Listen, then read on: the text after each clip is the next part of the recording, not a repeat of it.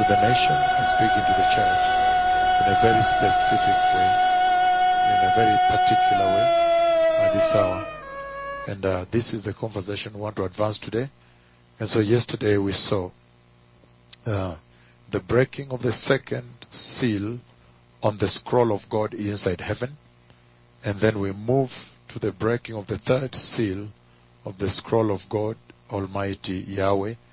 And then the fourth seal of the scroll of God Almighty, the holy scroll in heaven. And uh, in that conversation, there was so much that uh, came out yesterday. We saw that the Lord is instructing the church in a very particular way at this hour. And uh, He is also involved in conversation. And That volume is good, so don't change it because I don't have time. And so um, we looked at those four horsemen of the apocalypse and we understood that the Lord is sending them to the earth in a cascade, in a sequence to change events on the earth here.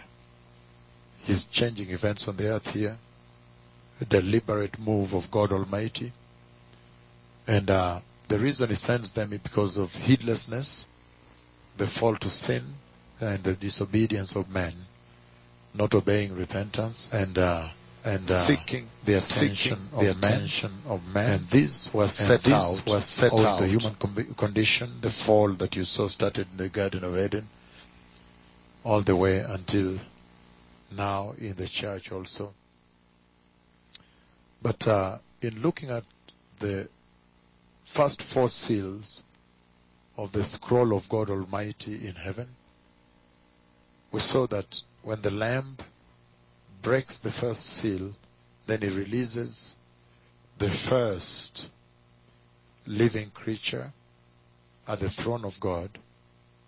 And the living creature came and speaks with me. He spoke with me. And then now he goes back and he releases the rider of the white horse. We saw that already one week ago and yesterday. And yesterday I gave you greater detail on the first creature around the throne of God Almighty. And then after that, we also saw that when the Lamb breaks the second seal, then releases the second living creature at the throne position. And he had a conversation with me. And then he went back and released the second horseman of the apocalypse and is um, a red horse, a fiery red horse. And uh, this rider has upanga, espalda, a, a, a sword. A large sword is given unto him. And he's also given authority to take away peace from the earth. So essentially I say that bespoke destruction, bloodshed, slaughter, war, rumors of war, everything that takes away peace from the earth. Then after that, we also saw very clearly the breaking of the third seal, that when the third seal is broken, then now the third living creature came, and I spent a little bit of time there because of the voice that comes from inside the throne and speaks. Um, I spent more time also to elaborate, to open a little more on what the things I've never shared about the identity, uh, the concealed identity of the third living creature around the throne of God Almighty. And uh, I opened up so much in terms of his countenance, in terms of um, my interaction with him at the throne. I did open up that yesterday quite a bit. And I shared a little bit more, even how he moves at the throne and then approached me and then he was leaving and I turned and I, I saw him off. And then the release of the rider of the black horse that we shared yesterday and the message that's entailed. So we see that uh, the Lord Jesus himself is the one that releases these horsemen. Because we also saw the breaking of the fourth seal yesterday. fourth seal on the scroll and the subsequent release of the fourth living creature who eventually commands the release of the horseman, a pale horseman,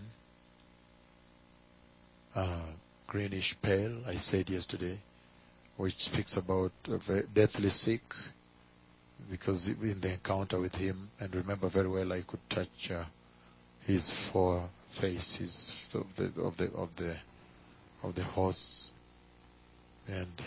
So, uh, these horsemen, the four horsemen of, of apocalypse, before we go the fifth seal and so forth, they are sent by the glorious Lamb of Yahweh. They are sent by the glorious Lamb of God, and each of them represents a very powerful move of God sent to the earth, to the four corners of the earth, to conquer the earth. And they are released, as we saw, upon the breaking of the seal, respective seals on the scroll of God Almighty in heaven. And they are very ferocious when they come to the earth. They bring an ominous situation to the earth. And they unleash their tremendous conquest upon the face of the earth. And we saw that the first horseman, the white one, is called deception. The second horseman, the red one, is war. And rumors of war, but war. He brings war and bloodshed. The third one, we saw that he brings famine, economic crisis. And the four things I've never shared about the identity, uh, the concealed identity of the third living creature around the throne of God Almighty.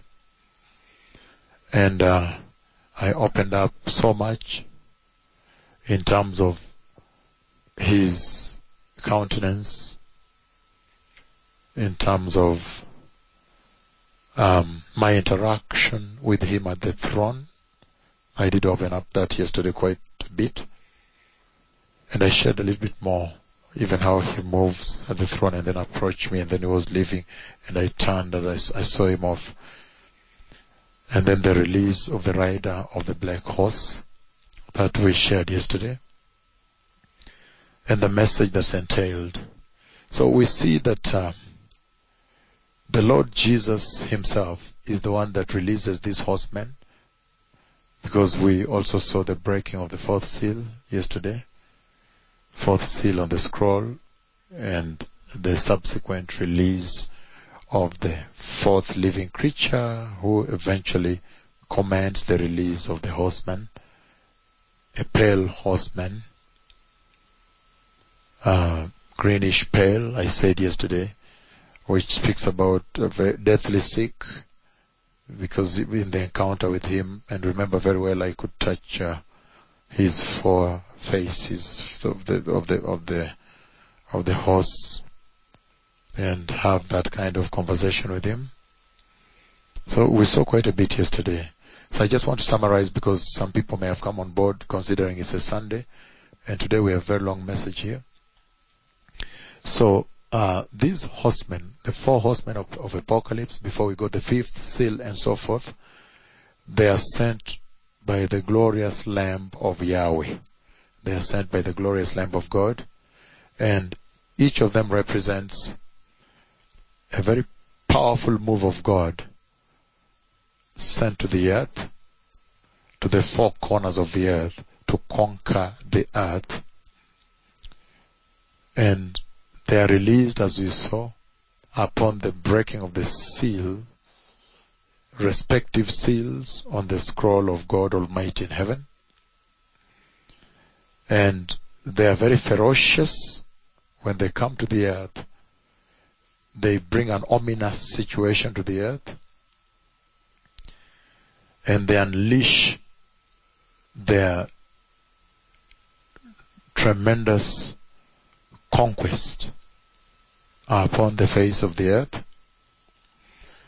And we saw that the first horseman, the white one, is called deception.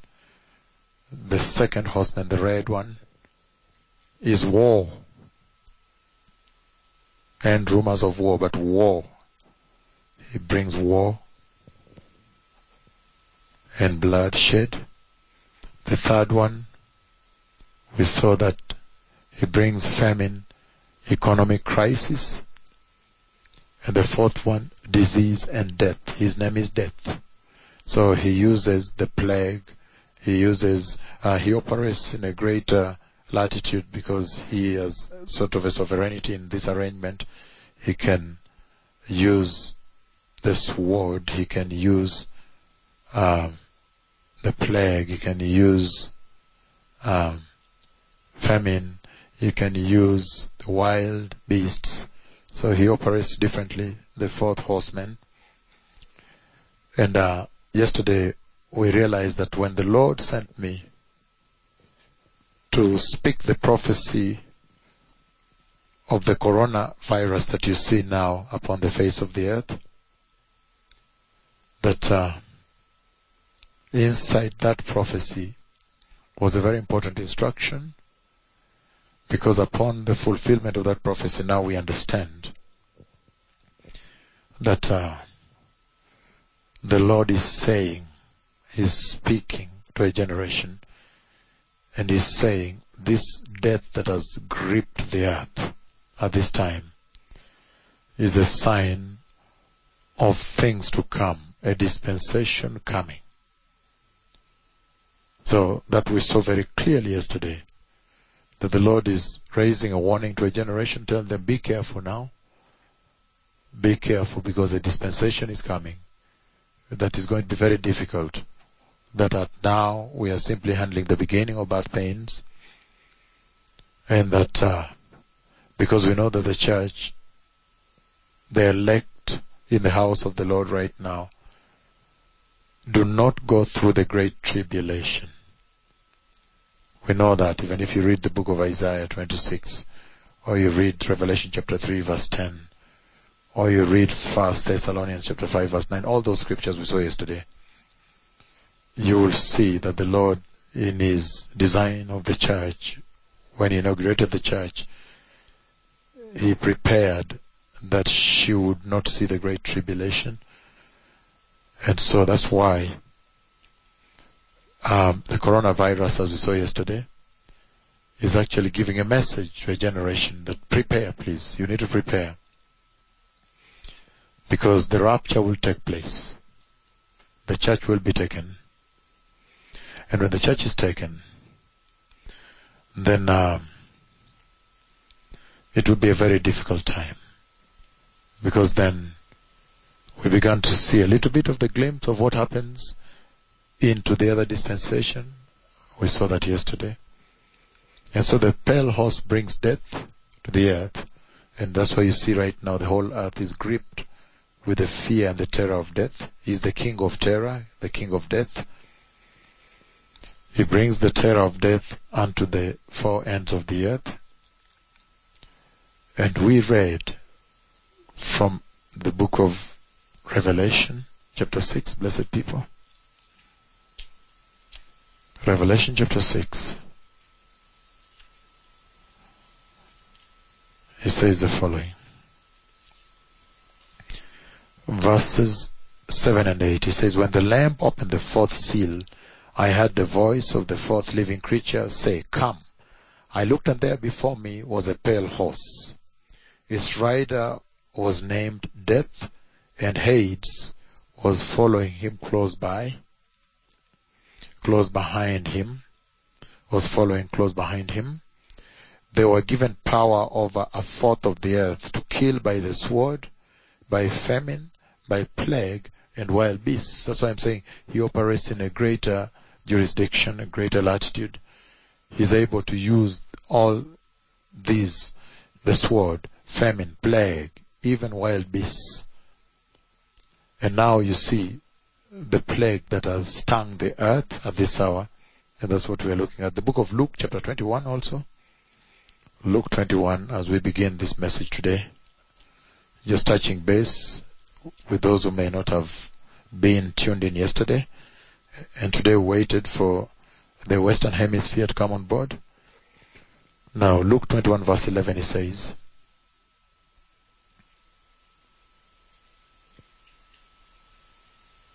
There will be great earthquakes, famines, and pestilences in various places, and fearful events, and great signs from heaven.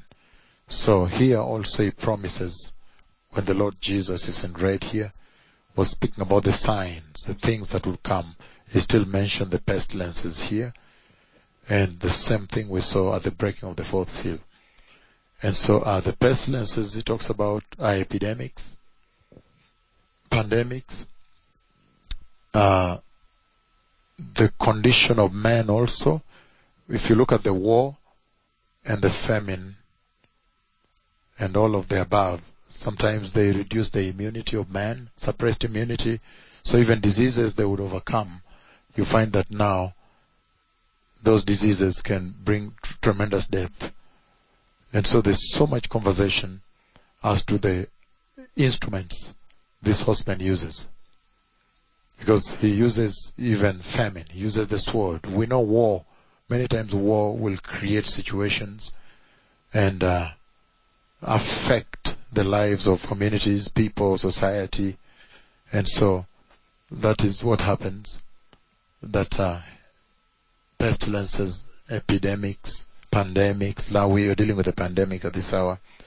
Reduced immunity, suppressed immunity. We have now the Ebolas are going on, new viruses, opportunistic infections, and all those that increase the rate of mortality. Because you remember very well, he was given power over a quarter. We saw that yesterday. A quarter of the population of the earth. And if we look back a little bit, there was once a serious typhoid that affected this earth some time back. And then also there was the Spanish flu that killed up to 100 million people some time back. But he's saying what is coming, the great tribulation, makes this look like nothing. Because you see, he's given authority to take away, to kill up to one quarter of the population of the earth. And that would amount to around approximately 2 billion people. And so, in this conversation also yesterday, we saw that there is a blessedness in all this. Because I told you yesterday that if we are pursuing the prophetic timeline of God as we are on the earth right now, then that means this hour would have to come. Within the prophetic timeline of God, this hour would have to come. And so, even in how dreadful it is, how terrible it is right now, however, this moment would have to come. Because these are the beginnings of birth pain. But he talks about the timeline, meaning the next dispensation is near. And that's why I said the coronavirus is blinking, is warning the generation. He's saying, please be careful now. The next dispensation is about to show up, is about to appear. And the Lord is saying that in so doing, you would look at what is in the next generation, the next dispensation. Then you see that it will be the reign of the Antichrist, which we saw very clearly last week and yesterday, that he comes to institute devil worship. This, it's this one time of greatest uh, abuse to, to, to, to Christians. Greatest abuse. Greatest uh, persecution upon the Christians. Greatest affliction and suffering. We saw that yesterday. And so, um, in projecting and looking at the dispensation the coronavirus is warning about, you can almost see that the instruction is right there for the church. That please do everything it takes to ensure you don't enter the tribulation and the great tribulation. We saw that yesterday. And we saw that this is essentially a warning that the Lord has given a generation. Because even the plagues that I have prophesied that come in the next generation, are terrible plagues. They are worse. Like the boils, which are more infectious. Looks like the, the, the wind, looks like the dust and the wind spreads them too. Because I could see the dust, I could see the ash, I could see the wind, people were shutting their doors. So the plagues that accrue in the great tribulation are more terrible than these ones. So this becomes a warning to the church. Please prepare to this generation. Prepare and exit the sin. Get out of this place. And I said that uh, also in looking at not just the Antichrist, the main principle there, but everything that happens there. I read a little bit from the Bible yesterday when now the terror of the wrath of God befalls the earth. That should also inform you and instruct the church on how she should be able to adhere to righteousness, prepare for the kingdom of God, and go into the rapture of the church. But um, in all this conversation, the good news, the blessed, ultimate blessed news is this, that these horsemen are coming from the throne of God. Can, can you just look at me for a moment so that we may communicate? Because I'm simply summarizing for those who were not here yesterday before we start. Sometimes good to have this frontal. Yeah. So, um, the, the beauty about this, the ultimate good news that you can take home as a church, and I said yesterday that however much terror, however much it is the terror of, the, of, of God now coming from Him to a disobedient generation, because now you see He has stung the earth with the fear of death, terror of death. So however terrifying it is, I said, however, for you the church, because we are within the prophetic timeline of God, you should actually be focusing on the coming of the rapture, which all people can tell. You can tell that the Lord is going to take away the church. Because such plagues and greater plagues belong to the great tribulation. So that's absolutely obvious now that it's telling us that you should evade, avoid, make the right decision, be holy, be righteous in your salvation, so that you can enter into the kidnap, the rapture of the church. That we see very clearly. And I'm saying that within the terror of death, but the church, the church ought to now focus on the fact that her deliverance has drawn nearer. The Messiah is coming to take you into the kingdom of safety, the kingdom of peace, kingdom of glory, into heaven. And so I said our approach ought to be different. Obvious, we have to follow the protocol set. Wash your hands with sanitizers, with soap all the time. Wear your gloves, wear your masks and everything as recommended. However, our focus is on the coming Messiah. It is inside heaven because we know all these are signs, the beginnings of birth pain. And Jesus talked about them even before he left in Matthew 24. And we see them also in Luke chapter 21. And we see them in Mark 13. So by now the church ought to have understood that for her, even within this terror, but she should be focused now onto eternity in heaven. And that's what we said yesterday. And I said, the ultimate good news about it is that even these horsemen, as they are released, because we are looking at this coronavirus that has gripped the earth with tremendous fear and dismantled life. Even with all this happening now, you are always sure that they have come from the Lamb. It is the Lamb that breaks the seal and releases them. And so that means they're operating within instruction, permissible instruction. And then, the good news is that finally, the Lamb comes and besmirches them. The Lamb comes and finishes them. For example, if you focus on me, that will really help you because I'm just trying to touch base for the new people who have tuned in today. And you can have this later. I can give it to you later. For example, when the rider of the white horse comes, the one that is called deception, the Antichrist, he brings his deception to the church, to the nations.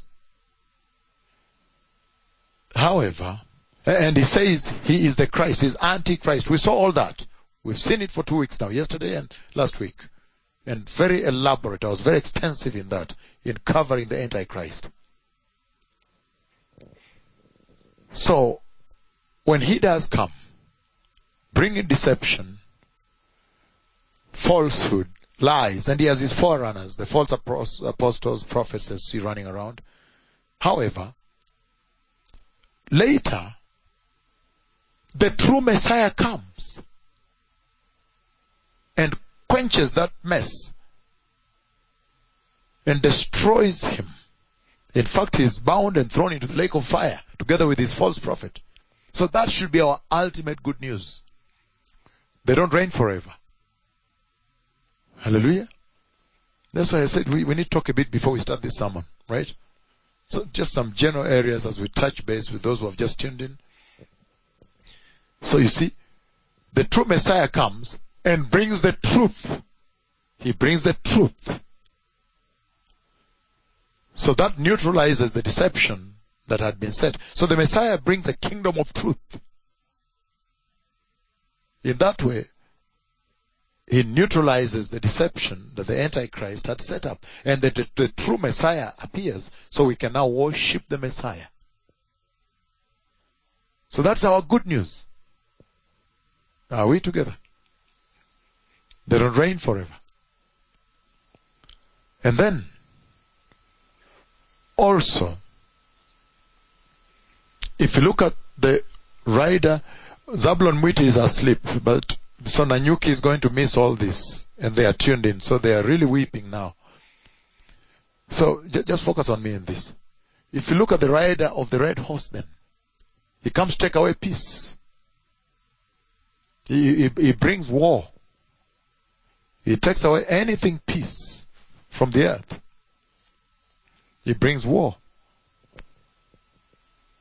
But so, so he takes away peace, the biggest gift man have ever had.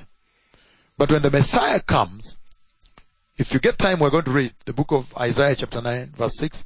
He is the Prince of Peace. So he brings the peace back and neutralizes again the effect of that horse.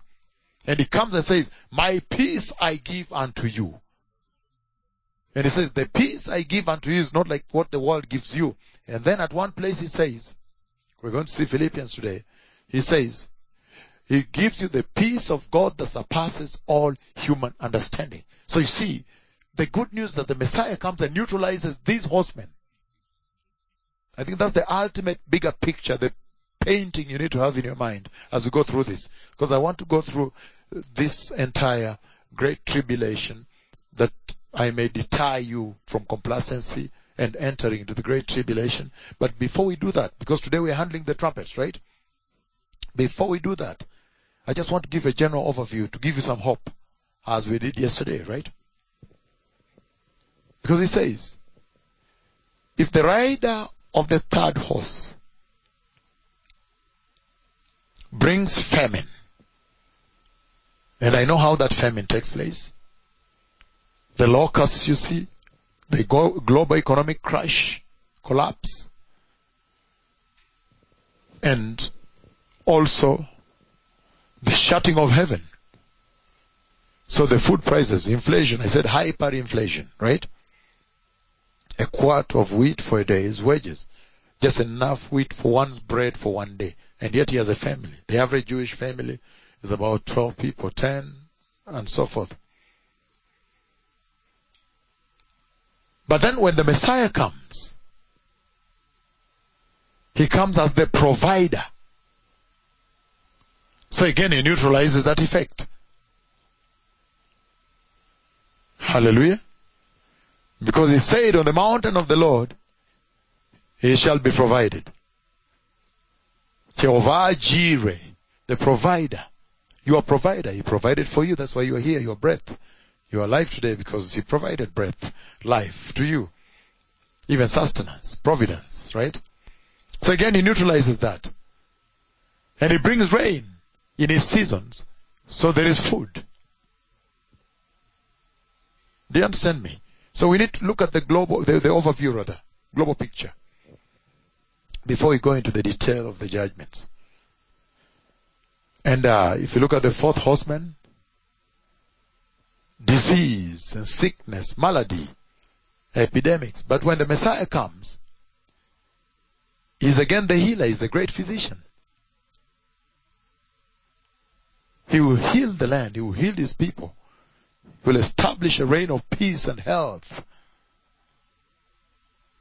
He is the great physician. And he says that those who are healthy do not need a doctor. So he's able to restore that which the fourth horseman does. He brings life, resurrection life. Hallelujah. So I think our focus should be on that, just like we did yesterday when we began by focusing on the fact that the church is not meant to enter the great tribulation. So we had the blessed hope to focus on the deliverance the Lord promises for the church that she may not see the wrath. Hallelujah. So can we walk through it bit by bit? Thank you. So the authority of the horseman is controlled by God Almighty himself. And Christ Jesus, the Lamb of God, will bring their reign to an end. That's what we just said, right? Are we together? He says, the destruction that the horsemen bring, because I'm going to talk about some serious, some serious aspects of the judgment that accrues within the great tribulation. But before I go there, let me just give some hope here that you may see the light at the end of the tunnel, right? So he says that the Messiah brings an end to the destruction they bring to the earth. He comes and brings it to an end. And he says in the book of Revelation chapter 19 verses 17 to 21, he comes and destroys the Antichrist. Revelation 19, blessed people. I know people are tuned in in churches today. Hallelujah. Such are the times we live in now. The prophecy was fulfilled. Sanitizers, everything, masks, right? Amazing. We are going home, right? Is somebody going home here? Okay, thank you. So Revelation chapter 19, I'm reading 17 to 21, it says the following. And I saw an angel standing in the sun who cried in a loud voice to all the birds flying midair, come gather together for the great supper of God. Verse 18 it says, so that you may eat the flesh of kings, generals, and the mighty of horses, their riders, and the flesh of all people, free and slave, great and small. Again, I'm still reading the book of Revelation, chapter 19, from verse 17, Dr. Njoro. Verse 19, he says, Then I saw the beast and the kings of the earth and their armies gathered together to wage war against the rider of the horse and his army, against the Messiah. That is now towards the second coming in Jerusalem. But the beast was captured, and with it the false prophet who had performed signs on his behalf. With these signs he had deluded those who had received the mark of the beast and worshipped his image. The two of them were thrown alive into the fiery lake of burning sulfur. Verse 21. The rest were killed with a sword coming out of the mouth of the rider on the horse.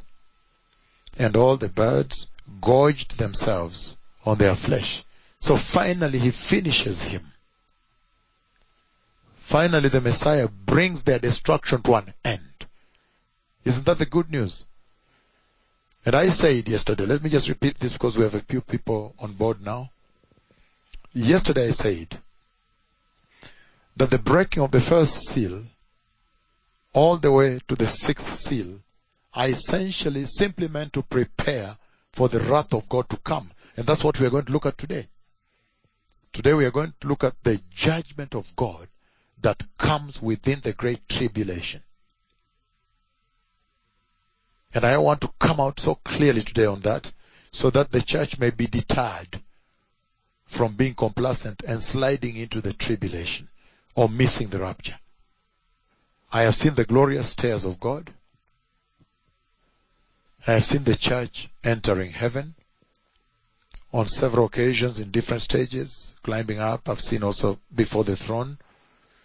So that event is going to take place, just like I gave the prophecy of the coronavirus and located it in Asia, and I said disease distress, disease, disease emergency, lack of equipment, meaning uh, and doing culture, a new virus, no treatment, no supplies, no gloves, no testing kits.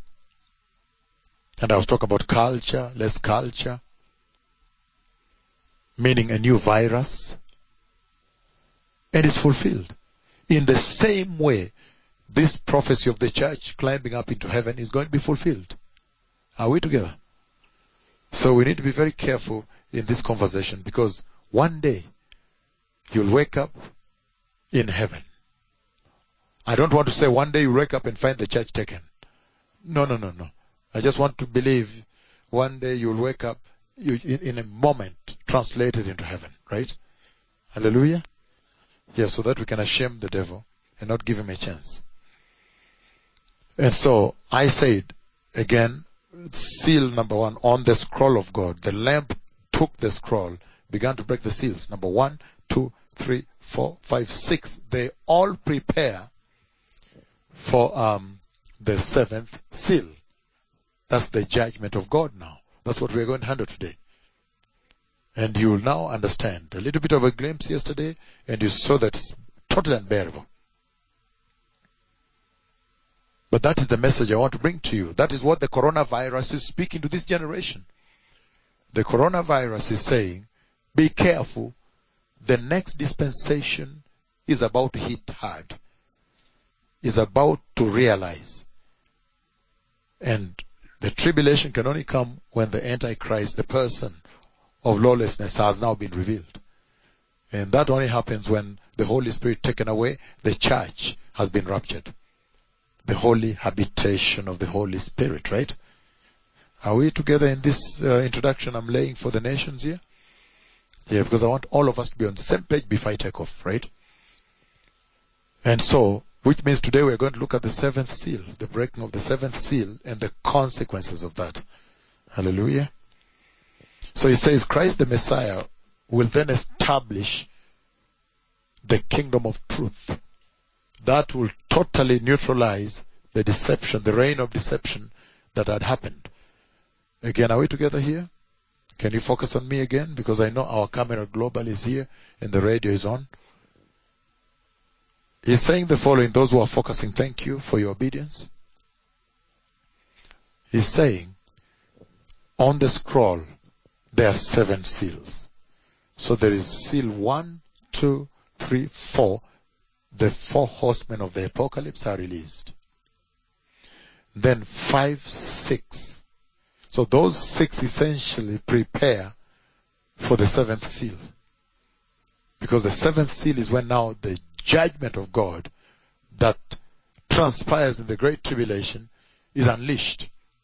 And that's why the coronavirus is here to warn a generation that don't be so complacent. Wake up. It's going to get worse in the great tribulation. And he's saying that when the seventh seal is broken, there's a tremendous judgment that breaks out. So we'll see the seven seals, you got seven trumpets, you got the thunders, and you got the bowls. They're all there. Seven seals, seven trumpets, seven thunders, seven bowls. They're all there. They're connected. It's, it's an escalation of judgment. Unbearable judgment. Where some of the mountains will depart they will be dislodged and thrown into the sea. It's a tremendous time. I have already lived to see those happenings. But that's what the coronavirus is warning. A complacent generation to be careful of, right? And then, when the seven seals are broken, and the trumpet, the seven trumpets gone up to the seventh trumpet, then at the end, all that prepares for the second coming of the Messiah. Are we together now? So that's now the complete picture. The preparing of the earth for the glorious kingdom of God, right? Okay. He says the following. He will establish his reign with justice and righteousness. The book of Isaiah chapter 9 verse 7.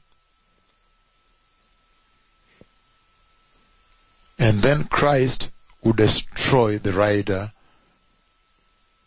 of the white horse, neutralize the one of the red horse, the black horse, and the pale horse. But they are sent to mankind because of disobedience. That's why he says, first creature with a voice like thunder, and we saw yesterday that their voice is like thunder because they represent God Yahweh. They represent the might of God, the awesomeness of God, the authority of God, the power of God, the judgment of God. You'll see along the way that these creatures are involved in unleashing judgment. Hallelujah. And yesterday I described to you a little more detail on some of them, especially um, the third one. Then you understand appearing before the throne of God is not a joke, right? Hallelujah. So, Christ Jesus the Messiah who releases them has great power to redeem the entire earth, right? Now, before we start today's sermon, which is going to be on the judgments of God that are in the great tribulation, I want to put all this into context today. Hallelujah. So I want to talk about the vision of April 2nd, the, the year 2004. 2nd of April. Because that's also happening now. Do you remember Benjamin Netanyahu too? The changes of leadership in Israel? The Lord has over dramatized it. He has done it so much that now that prophecy has been magnified. He has made them go into election three times to dramatize the changes of leadership I talked about. It's happening now. But if you look at that conversation with the Lord, again, let me repeat it here. I stand before the throne of God Almighty inside heaven. And the throne is covered by the tremendous glory of God, the mountain-like glory. I keep describing that. I've done this across the earth. I've described this several across the entire earth. And I said, as I'm standing there, he makes me know that he that sits, he who sits on the throne is seated on the throne. And the Lamb is also seated on the throne.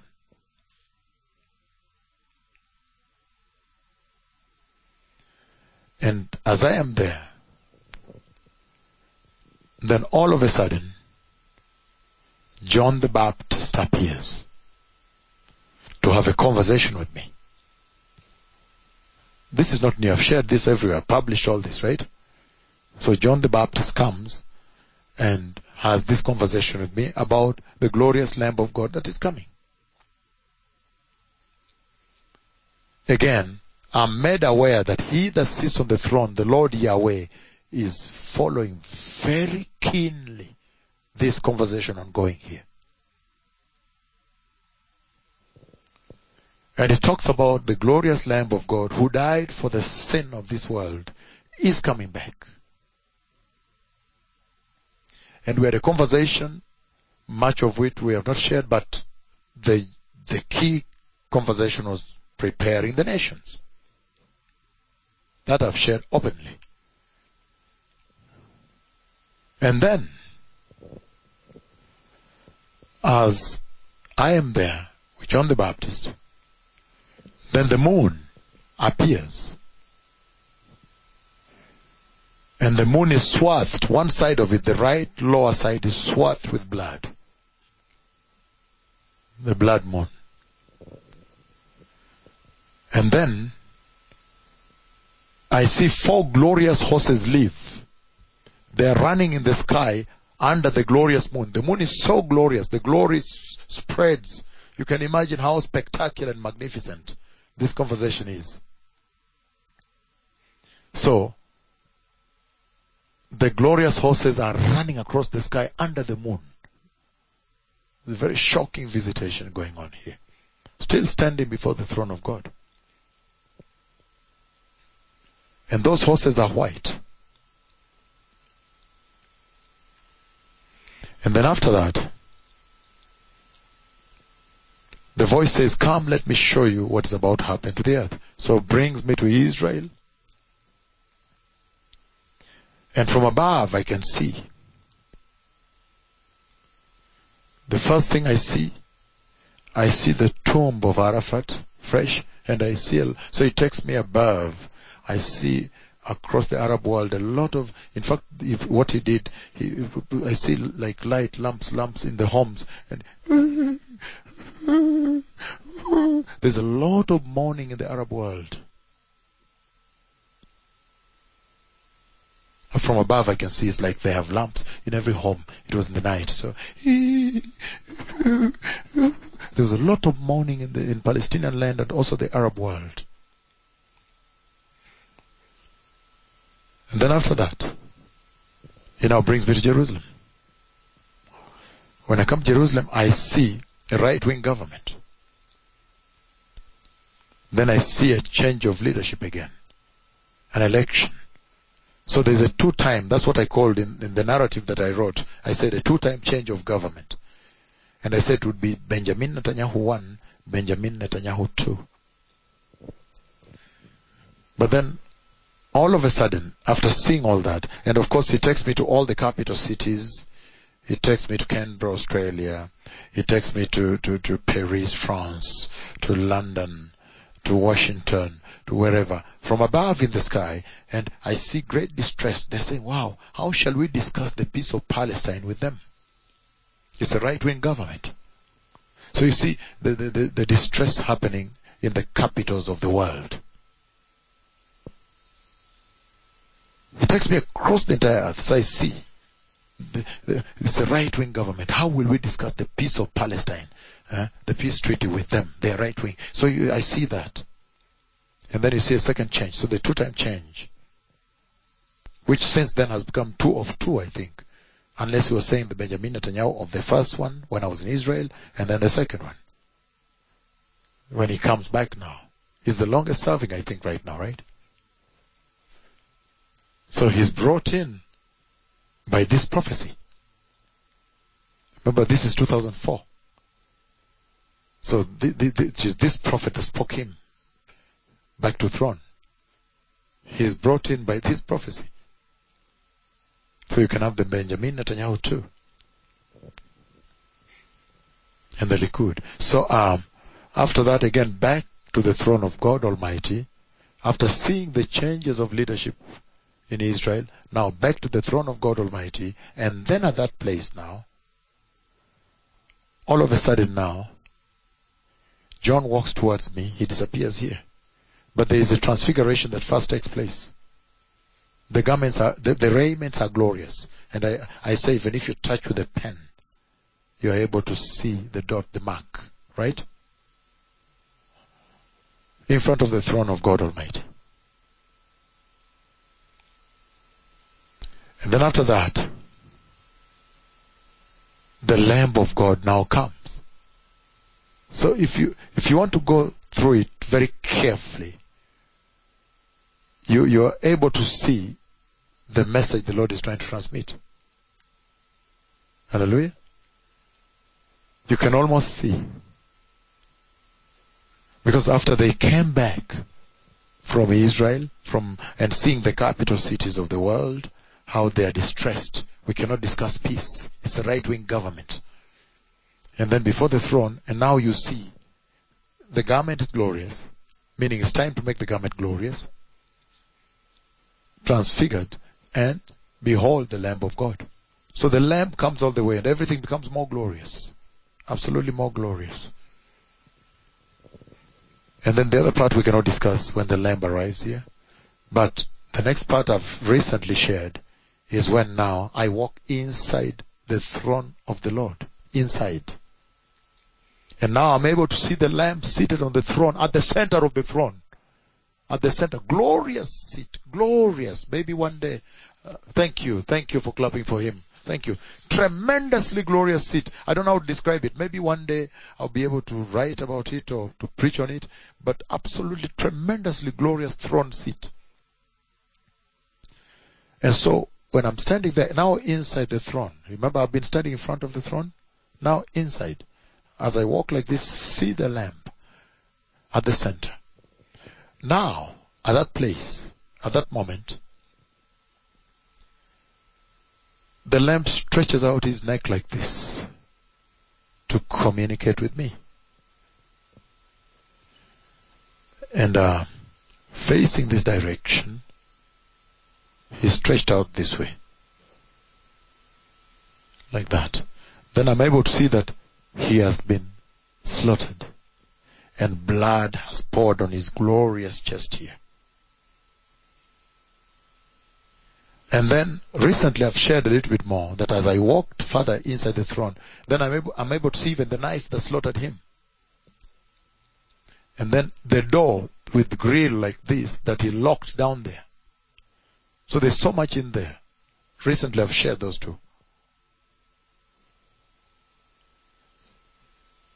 But in that conversation, you see that the changes of leadership in Israel, and then we are before the throne, the Lamb has come. You can see the trend. And now I'm so glad that everything seems to be tallying, falling in place.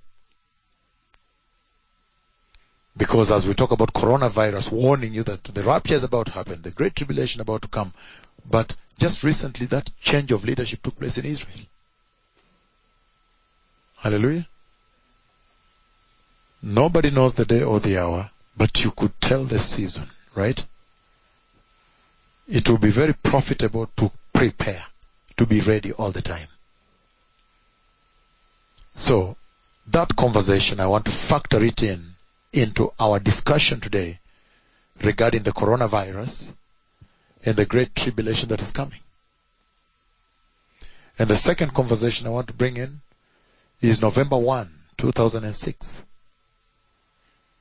The glorious wedding rings. Does anybody remember that? The powerful, glorious wedding rings.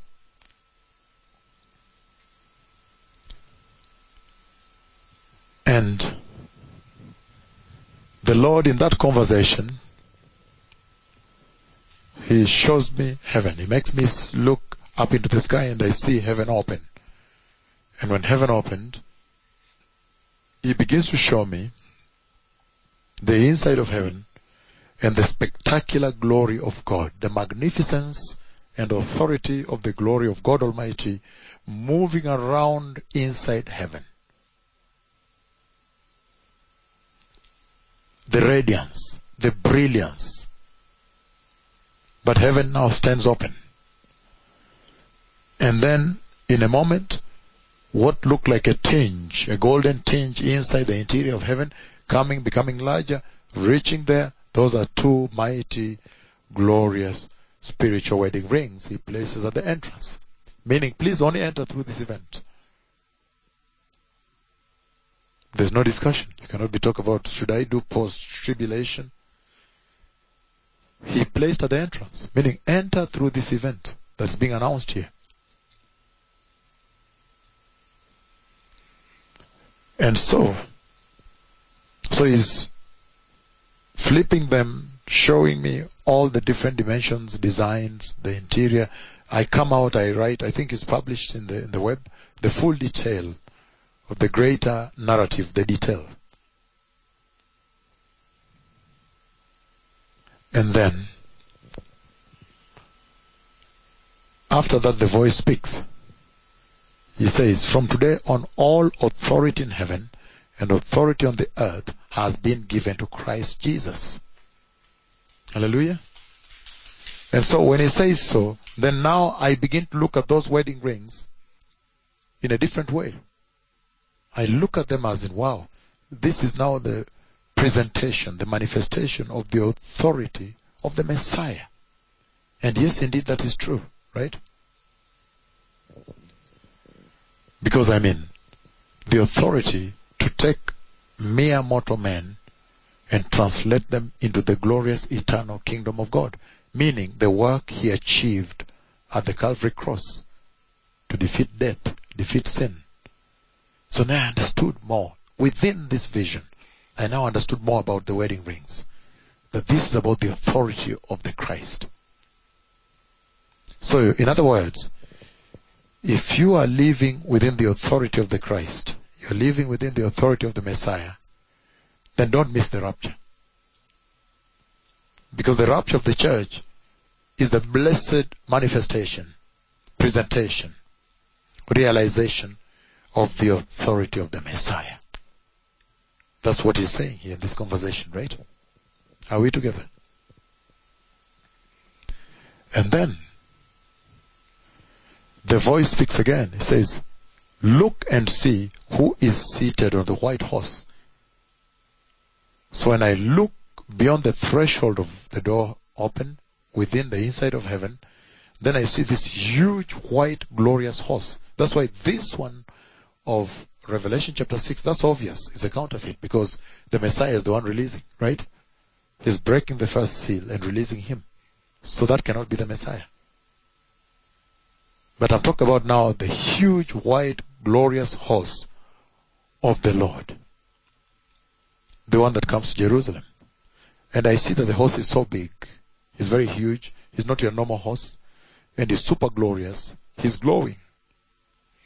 But once he's aware that I've seen him, I've looked at him and laid my eyes on him, then he begins now to move around, move around, and the neighing of the horse. I've gone all over the world to, doing that neighing. He's going around and he's wagging his tail. He's going around heaven as in, as in he's about to be released. I see that now inside heaven.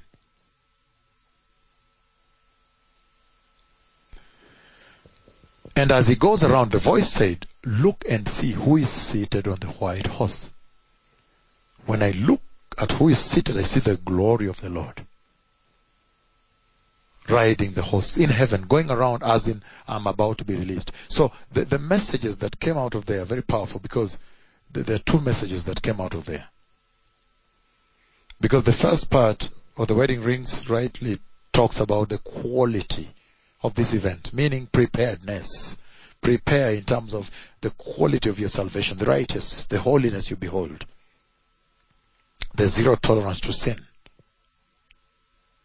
But the second one, in looking at the behavior of this horse, you can almost tell that he's about to be released. In fact, the Lord made me, as I was looking at this horse running around, running around heaven, uh, as if he was about to be released. I, I was anxious. I became anxious. Hey, look, he's about to be released. So the second one talks about time. Time. But we know it too well that that white horse comes to Jerusalem when you read Revelation chapter 19 verses 11 down, right? The rapture takes place after the garment is prepared. And now he's coming with the saints on that horse. Hallelujah. So in that conversation, he literally showed me the rapture of the church and then the coming of the Messiah to Jerusalem. So if there's anyone who had some doubt or they were pursuing theories and models and whatever about the rapture, the Lord has arranged it right there. He has presented the wedding rings and then the white glorious horse that comes to Jerusalem, right? Are we together? So the rapture and then that event. And so, uh, th- that's a very important conversation because that event being announced by the wedding rings. That is what the coronavirus now is warning the generation on. Saying, don't miss that event. Right? You're very familiar with these conversations, right? And the other conversation I want to have with you is the glorious stairs, Lord. January 15th, 2017, right? So when you put all of them together in context with what we are discussing, this plague of the coronavirus, then you understand that the Lord is bringing the coronavirus to warn you about the coming ominous time, terrible time within the backdrop of the stairs, Lord. The wedding rings are there. And the changes, in Israel are taking place. Haven't you been spoken to? Hasn't the Lord spoken to a generation? And then now, in, on this one here of the coronavirus, remember the vision of July 29th, 2009, South Africa, Johannesburg. The second part of it is the church appearing before the Lord and worshiping. So if you needed instruction for you to enter this as a generation, there is sufficient instruction for the church to enter into the rapture, into the kingdom of God Almighty. Right? But can we, before I go into the great tribulation, and this is a long sermon, extended sermon today, before I enter into the great tribulation, uh, the judgment of God that comes with the breaking of the seventh seal, you can see what I'm doing. I'm trying to cushion you to direct your, to make sure that you are directed to where you are supposed to be on entry. Because what I'm going to share on the judgment is absolutely ominous. It's terrible. Like we did yesterday, to focus the church on the priority, entry. Because within this whole terror of death, the coronavirus has done this. But now you can understand there's a message. You are Christians, you're born again. You have a message that says, prepare. This earth is not our home. And things are going to get worse. But anyhow, July 29th, 2009, then the first part, this rider of the pale horse who is doing all this to the earth, right? And the second part, the church has appeared worshipping. Ah. Wow. And you see, at that time, it was so difficult for me to place the two. I did not want to place, uh, to say, for example, I saw the pale horse and then saw the church before the throne. Rapture. Entry of the church into eternity inside heaven, right? Because people would wait. Okay, let's wait then for the pale horse before the rapture, right? And yet the Bible says nobody knows the day or the hour, right? And also it's better to keep them prepared all the time. So, in ranking them it was so difficult. But you can see now, everything falls in place now. So now, the church has appeared, glorious garment, as they worship together. Their garments are glowing glory. And again, there is a message right there that for you to enter heaven, there is a standard. The standard is the garment of righteousness. That is what the Lord is transmitting here. That is what the, the coronavirus is transmitting right now to the nations. He's telling them, look, the time for entry has arrived. But remember that those that enter have the benchmark of the white glorious garment of righteousness. Right? So in other words, when you see the coronavirus and uh, the gripping of the earth with the terror of death, you know that's an announcement on the hour for righteousness in the church. Are we together? So now, we are going to talk about this tremendous uh, breaking of seals within the backdrop of this kind of conversation. The stairs have been lowered. The changes in Israel are taking place. And remember, in that vision, changes take place and the Lamb comes. The church is appearing as the pale horse begins his duty. The church is appearing before the throne of God Almighty. The wedding rings have been placed there at the entrance. So, how does that relate now to the breaking of the seals? For example, we can take the first four seals, right? That we've covered until now.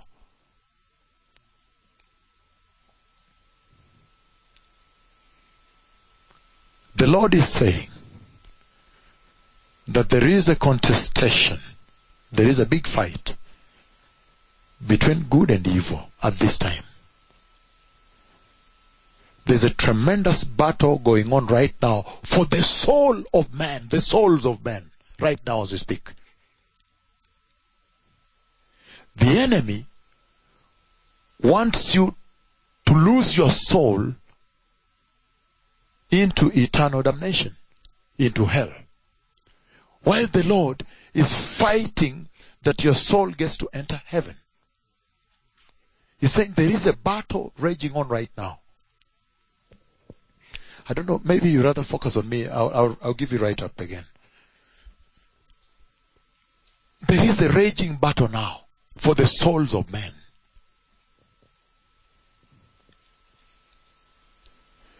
The devil wants you to focus on the terror of death that the coronavirus has brought without picking the message transmitted by that plague and that all of a sudden you may slide into the tribulation and a great tribulation and then you're put in a situation like that lady I saw, a pastor, within the great tribulation and she's being asked, didn't I see you pastoring a church? And she said, I? No, I think you're confused. I'm not a pastor. And the Lord made me know she's a pastor. She was a pastor. Deny Christ. Get the mark of the beast. So the devil wants your souls to slip, slide into the great tribulation where it will be unbearable. So that you may go with him where? To hell. Are we together? There is a battle raging on. That's what I wanted to bring into context. While the Lord is struggling, He's fighting for you that you may pick the message. He has these two prophets here. They spoke the prophecy of the coronavirus. And when the coronavirus comes, you ought to listen to what was the message. If you listen to that message, it talks about the book of life. Make sure your names are written in the book of life. So it does not matter. Even if you died of an accident today, or the rapture happened before you died, if you are righteous and holy, it's alright. It doesn't matter what comes first, right? Your death or the rapture. In any case, your citizenship, that is the registry, the ledger of the citizens of heaven. Your citizenship is where? In heaven. So you would not worry about this destruction of the earth that is beginning. Do you understand the raging battle? That's why I'm saying just focus on me for a moment before we start this message today. What an elaborate introduction, right? No, but look at this now. Look at this now. There is a battle for the souls. And what is most important in this battle that I want to underscore to deliver to you today is the fact that the choice is yours. Because we are talking about the rain, when the horsemen are reigning around, huh? and they are going to be at their marks in the great tribulation, right? This is nothing. And so, for those that will choose to honor the Lord and worship Jesus, He will reward them. Just focus on me for a moment.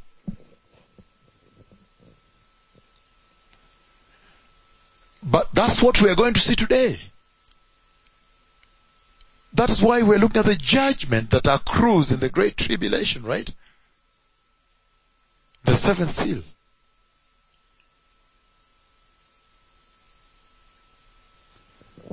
For those that will take Christ, will be obedient, repent, and be holy,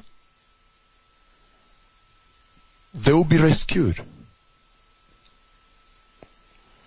For those that will not repent, not listen, they will slide into the great tribulation. There is a battle going on.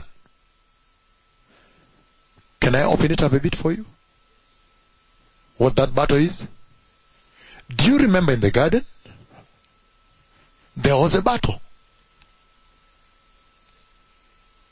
The Antichrist already started working. The spirit of Antichrist has always been here. Did God really say you must not eat this? And then, choice, they made choice and plunged the whole human race into this. That's why I said, it's on you. You have to make choice, decision. So when they chose disobedience, and look what happened. The door was shut.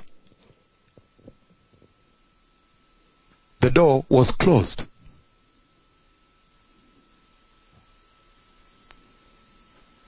However, in Genesis 5:24, somebody else makes choice to walk with God, Enoch. So this battle is really the devil wanting to spend his eternity with you or the Lord wanting to spend eternity with you.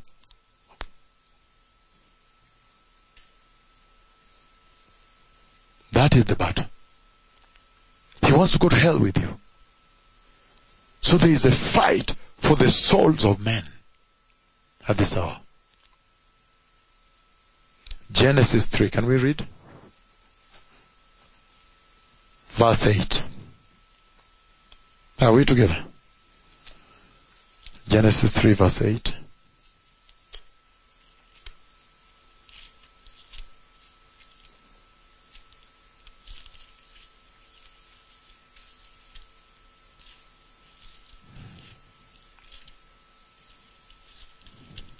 He says, Genesis 3 verse 8. Then the man and his wife heard the sound of the Lord God as he was walking in the garden in the cool of the day, and they hid from the Lord God among the trees of the garden. So initially, as God created man, that is why we are looking at the seals.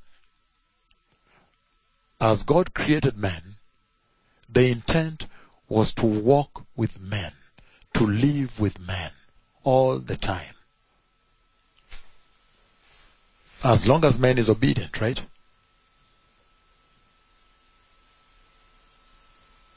Walking with God, they walked with God. Look, but when they made a decision to disobey the Lord, they were closed out, separated, right? And this entire thing of breaking the four seals is to be able to redeem back the souls of men.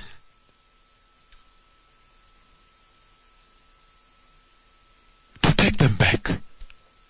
Back to the Lord. And that's why I'm saying, for example, now, the coronavirus is warning the generation. He's saying, look, but the rapture is about to happen. Prepare then. what an introduction today. Oh yes. No. And then he says here, Genesis 5, verse 24. He says, before we go into the great tribulation, this is very important for you because we have so many people tuned in. We need to give them a chance too, right? Genesis 5, and you too, by the way, right? Genesis 5:24 he says the following. Enoch walked faithfully with God. Then he was no more because God took him away. That was the intent. That by choice. If you choose not to walk with God you will head up you, you'll end up elsewhere. Head somewhere else When Enoch chose to walk with God, he was taken up into eternity. That is the contestation going on right now. Because the enemy wants to sway as many as possible not to listen to the Lord, not to walk with the Lord. And the Lord is fighting to warn you, to love you. And he's saying, look, the door has been opened. The Messiah opened the door. Prepare for the rapture.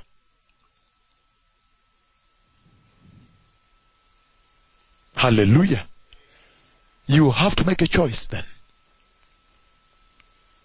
If you choose, like Adam and Eve, separated from God. When Enoch chose, ended up with God. The rapture is about to happen then. Stepwise, you will understand everything. Just follow me on this. Hallelujah.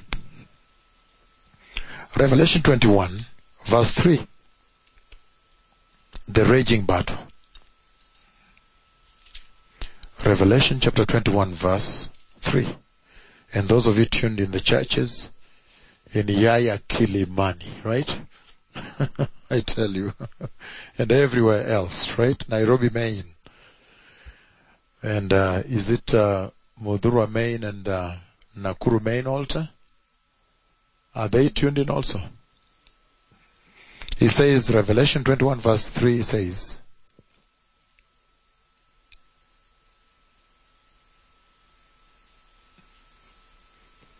He says the following, And I heard a loud voice from the throne saying, Look, God's dwelling place is now among the people, and he will dwell with them, and they will be his people, and God himself will be with them and be their God. That is very powerful.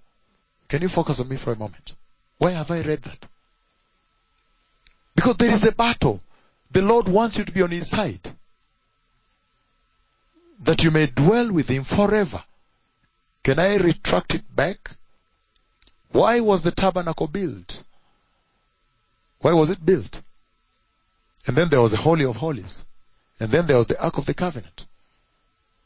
Because God wanted to come and dwell among them. That is the intent for building the church. Do you remember when Solomon, Solomon builds the temple? And then this cloud comes. And that, this cloud, let me explain this to you. When the Lord comes in this cloud, this is the cloud of Him, His presence. And when He came in that way, in the wilderness, Solomon's temple, is a sign of approval. Approval. So I wonder, what other human approval are you looking for? What, what, you're looking for men to write your recommendation and recommend you? And say you are doing well in your salvation? Not at all. This is the highest approval. And that's why sometimes I wonder about you people. Why you worry about what people say?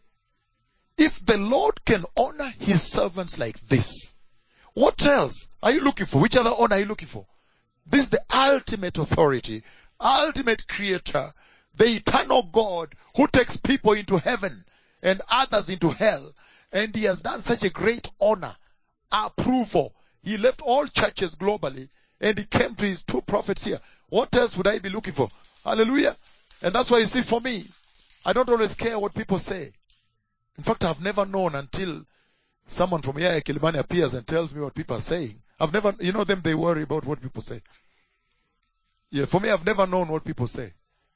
Because I'm, you, you know, I, I look, I'm from another generation. I don't, I'm not even on the internet. If God has approved you, given you such an approval, ultimate, and crowned you literally taking, taking his cloud and placing on your head as a crown above that tent, even as you walk. Remember the white pillar? What other approval are you looking for? So, when he came into Solomon's temple, it was a sign of approval. Whenever they worshipped and he came, sign of approval. And even now, sign of approval. But the purpose was God wants his people on his side. There is a battle for the souls. Those that choose him, we saw Revelation 21 verse 3. He wants you on, before we go into the judgments, please just give me time. Are you peaceful enough? And patient? It's a battle for the souls. That's why the horsemen are sent. That's why he sends them to those that reject the truth. The perishing. We read from Second Thessalonians chapter 2, right? Hi. And so, we see that Adam and Eve chose something else. They choose the enemy. Enoch chooses God and he goes into heaven with God in the rapture. And I took you back to the genesis of the church. The reason for which the tabernacle was built, the church was built. God wanted to come and dwell with you, walk with you, be your God, you be his people. I know that this is a different angle I brought in for the horsemen, but it's important.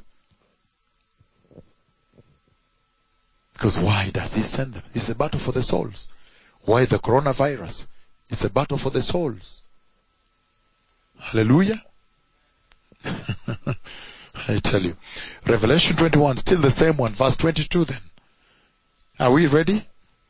Verse 22 of the same Revelation 21, it says, I did not see a temple in the city because the Lord God Almighty and the Lamb are its temple. Walking with Him, dwelling with Him. The dwelling of God has now become man. This is just introduction, blessed people. I'm just introducing today's message, right? And when you get to the book of Psalm 65, hallelujah. Oh yes, it's meant to be hidden, right?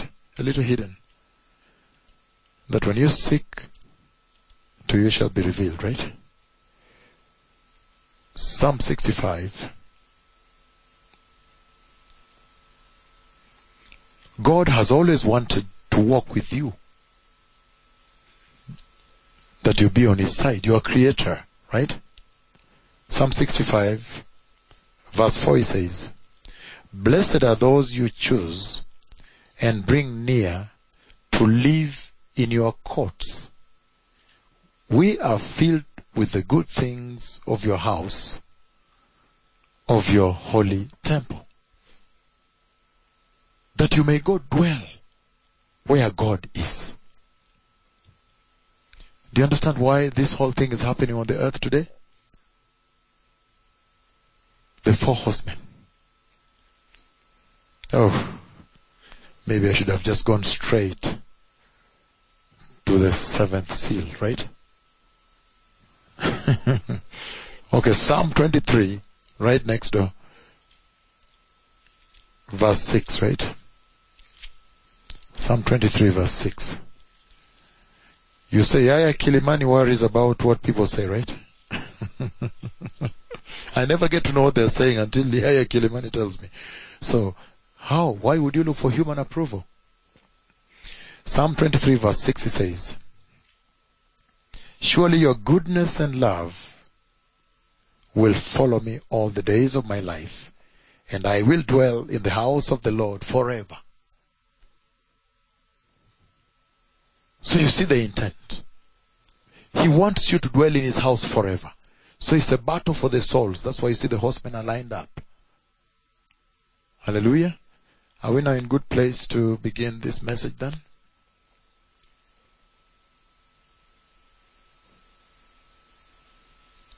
And what you're going to see today as we begin uh, this very tremendous message of this day, the seventh seal, the breaking of the seventh seal, you learn one thing. At one point you'll see a major angel within the great tribulation who is going to be released from heaven and he will fly up above the earth here and pronounce the eternal gospel.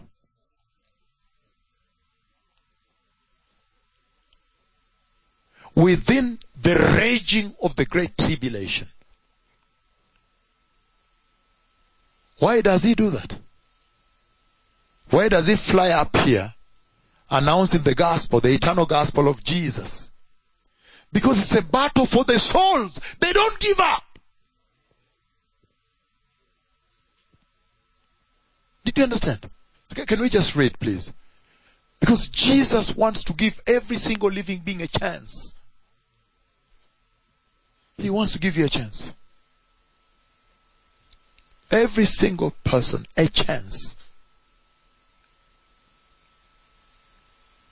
Even when the tribulation, the great tribulation is raging on, is coming to the marks, the persecution is unbelievable, you still find that the gospel is being dispensed. Can we read then and see the battle for the souls, right? As I finish the introduction. Matthew 24:14, right? Are we there?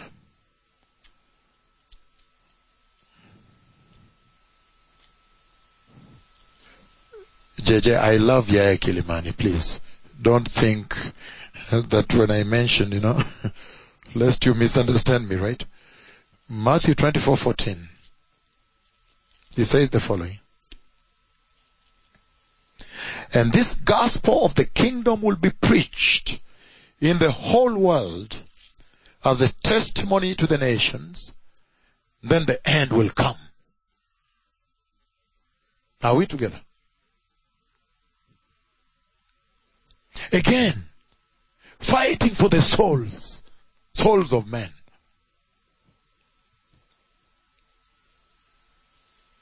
There is a battle.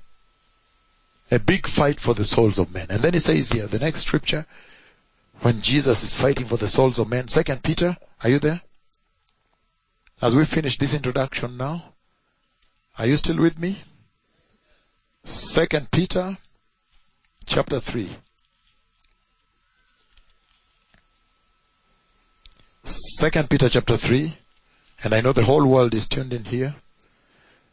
Second Peter chapter 3 verse 9 he says, The Lord is not slow in keeping his promise, as some understand slowness. Instead, he is patient with you, not wanting anyone, but everyone to come to repentance. Not wanting anyone to perish, right? But everyone to come to repentance. Doctor, you've not lost anything? Second Peter 3, 9, right? I read it again. The Lord is not slow in keeping his promise, as some understand slowness. Instead, he is patient with you, not wanting anyone to perish, but that everyone to come to repentance. The battle for the souls. I'm simply giving you another understanding of the seals on the scroll of God inside heaven and why the four horsemen are sent and why we're going to be looking at the seventh seal today. Look now. The battle for the souls. Are we together?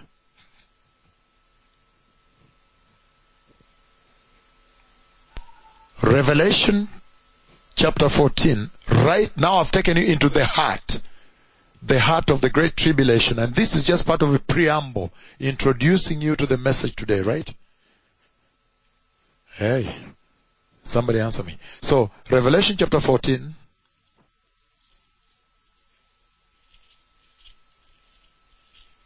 Giving a glimpse of the message, blessed people.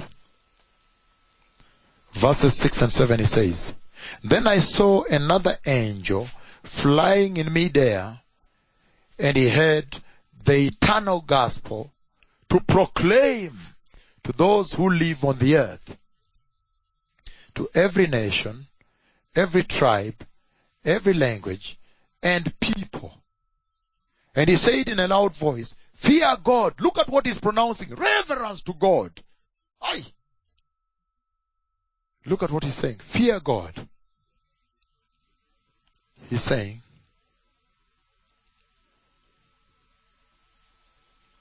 again, 6 and 7. He says, fear God and give him glory because the hour of his judgment has come. Worship him who made the heavens, the earth, the sea, and the springs of water. And at that time, the earth is worshipping the Antichrist. The battle for the souls. He's saying worship who? The creator. Worship God. The one that made the heavens, the earth, the sea, the springs of water.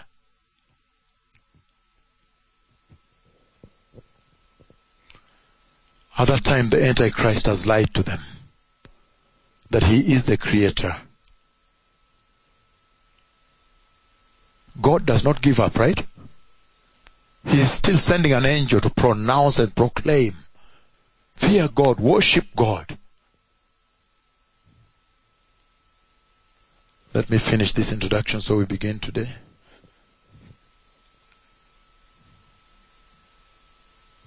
And then Revelation chapter 4, verse 11.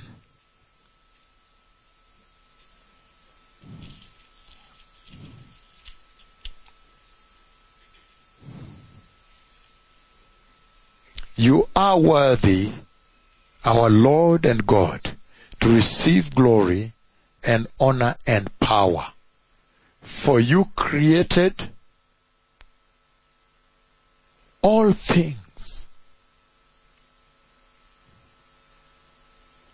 At that time they are worshipping the Antichrist, what we've just read in the book of Revelation 14, right? And he's claiming to be God. He's claiming to be their creator. So he even sends an angel up here to proclaim the gospel. To tell them, worship God. Stop worshiping that guy.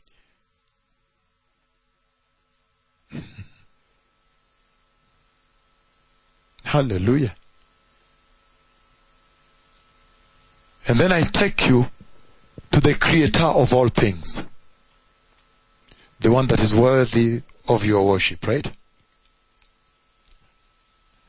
And then Revelation 15 verse 1, as we begin tonight, after this we begin the sermon of this night. He says, I saw in heaven another great and marvelous sign, seven angels with the seven last plagues. We're going to see them today. And then he says, the last, because with them God's wrath is completed. Hallelujah. So blessed people, there is a battle for the souls. Now, I want us to begin looking at the seventh seal today. The breaking of the seventh seal.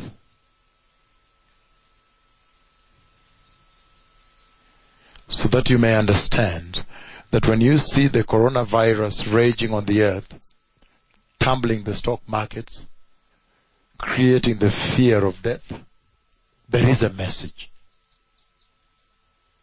The Lord is simply saying that the dispensation of those plagues is near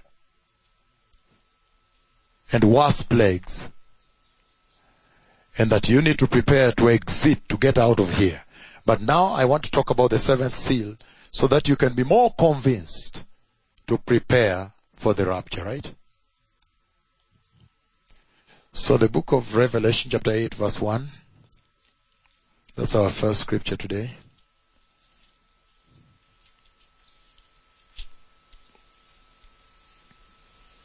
One to five, he says, the seventh seal and the golden censer.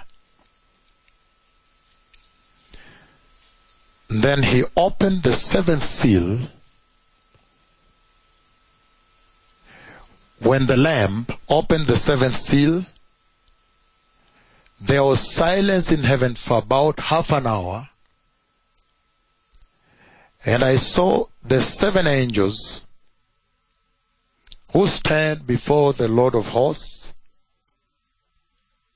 and the seven trumpets were given to them. Another angel who the golden censer came and stood at the altar.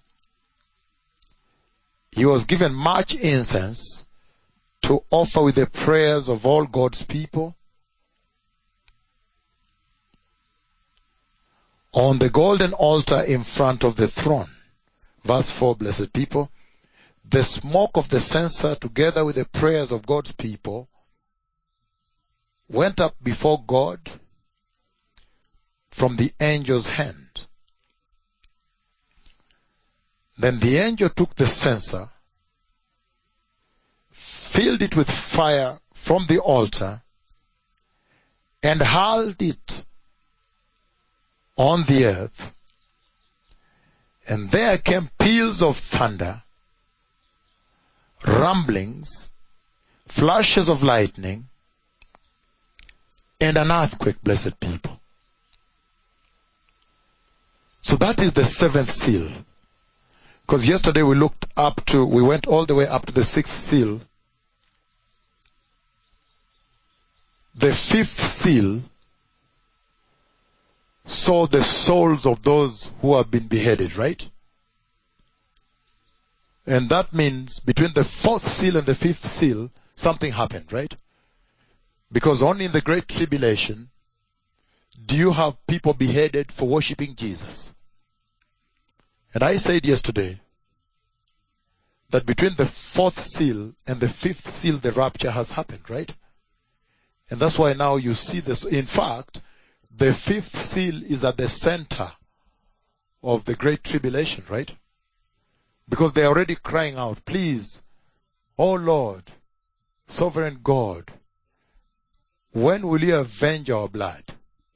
And they are told, wait until more people are beheaded, right? So that is happening right at the center of the Great Tribulation. And that's why when you see the coronavirus, he's simply warning you that a time is coming when you'll be beheaded for worshiping Jesus.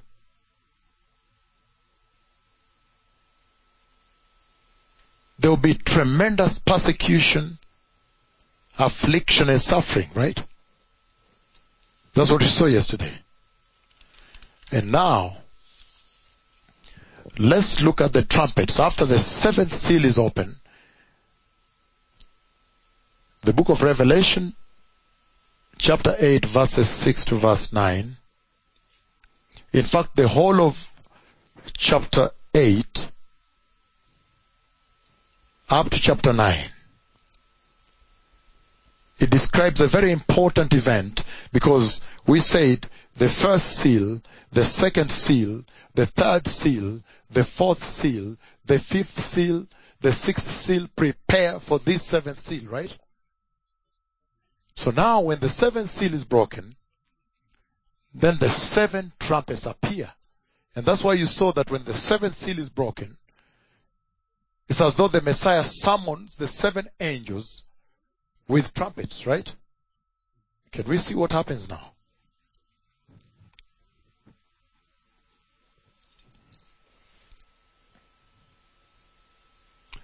Revelation chapter 8 verse 7 it says,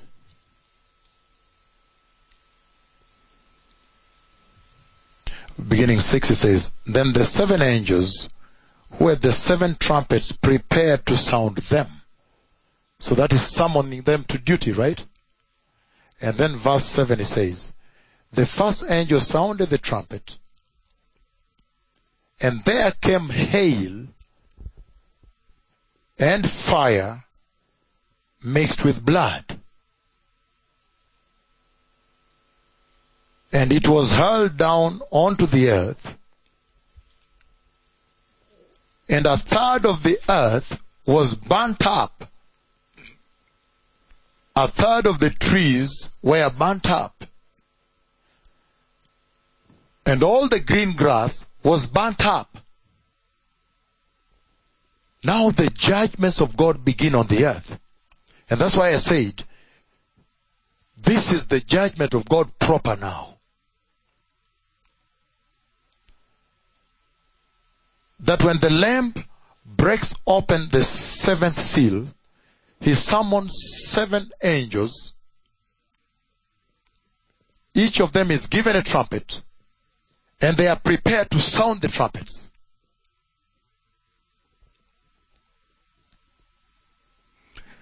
And then verses 6 and 7. Then the first angel now sounds the trumpet. But what do you see happen? Tremendous judgment rains down, right? He says, the first angel sounds the trumpet. Hail and fire mixed with blood pours down onto the earth. And then he says, one third of all the trees of the earth are burnt up. Now the judgment of God begins. The reason the coronavirus is speaking so loud to you people, saying, be careful now. A dispensation is coming. It will get worse. There is a battle for the souls. Be careful now. The great tribulation is around the corner. Warning a generation. Gripping the earth with death, the terror of death. He's called the ride of the fourth horse. He's called the king of terror, the king of death. And Hades is following him. So he's killing. And Hades is taking the souls. But as he breaks the fifth seal, the tribulation is on, meaning the rapture has happened. The rapture has happened. And then now to the seventh seal. And when the seventh seal is broken, it is tremendous. He unleashes a cascade of judgments, the judgment of God, the judgments of Yahweh begin to pour on the earth. Do you still want to remain here? That is the message from the coronavirus. And he says, one third of all the trees are burnt up. All the grass on the earth is burnt up. This is a severe plague. This one with hail and fire and blood is a severe plague.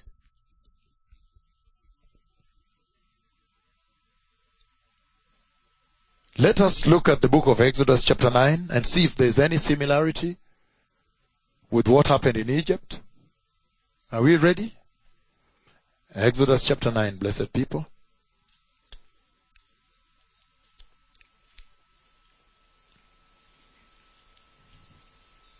Exodus 9, verse 23.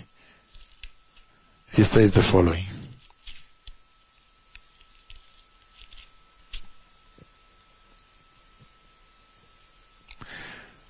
When Moses stretched out his staff towards the sky, the Lord sent thunder and hail and lightning flashes down to the ground. So the Lord rained hail on the land of Egypt. Hail fell and lightning flashes back and forth. It was the worst storm in the land of Egypt since it became a nation.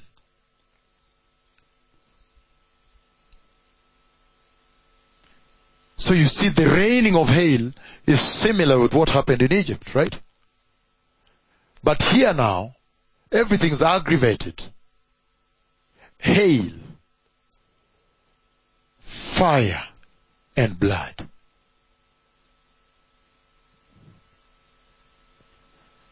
Let's look at the second trumpet, blessed people. Revelation chapter 8, verse 8. This is what happens in the Great Tribulation. Chapter 8, verse 8 and 9, he says, The second trumpet, the second angel sounded his trumpet, and something like a huge mountain, all ablaze, was thrown into the sea. A third of the sea turned into blood. And a third of the living creatures in the sea died. And a third of the ships in the sea were destroyed. Do you still want to go into the tribulation? Do you understand why the Lord is using the coronavirus to warn you that the dispensation of the viruses, of the plagues is coming, is around the corner. Please prepare and enter the rapture. Things are going to be terrible inside the great tribulation. Now the judgment of God has been unleashed upon the earth. So the earth you so love is now being destroyed. And that's why I said the prophecy on the coronavirus warns, prepare, the Messiah is coming. Be holy, be righteous. Prepare and enter the rapture. Do you now begin to understand? It's becoming unbearable. A huge mountain ablaze appears and is plunged into the sea. And he kills one third of the living creatures there.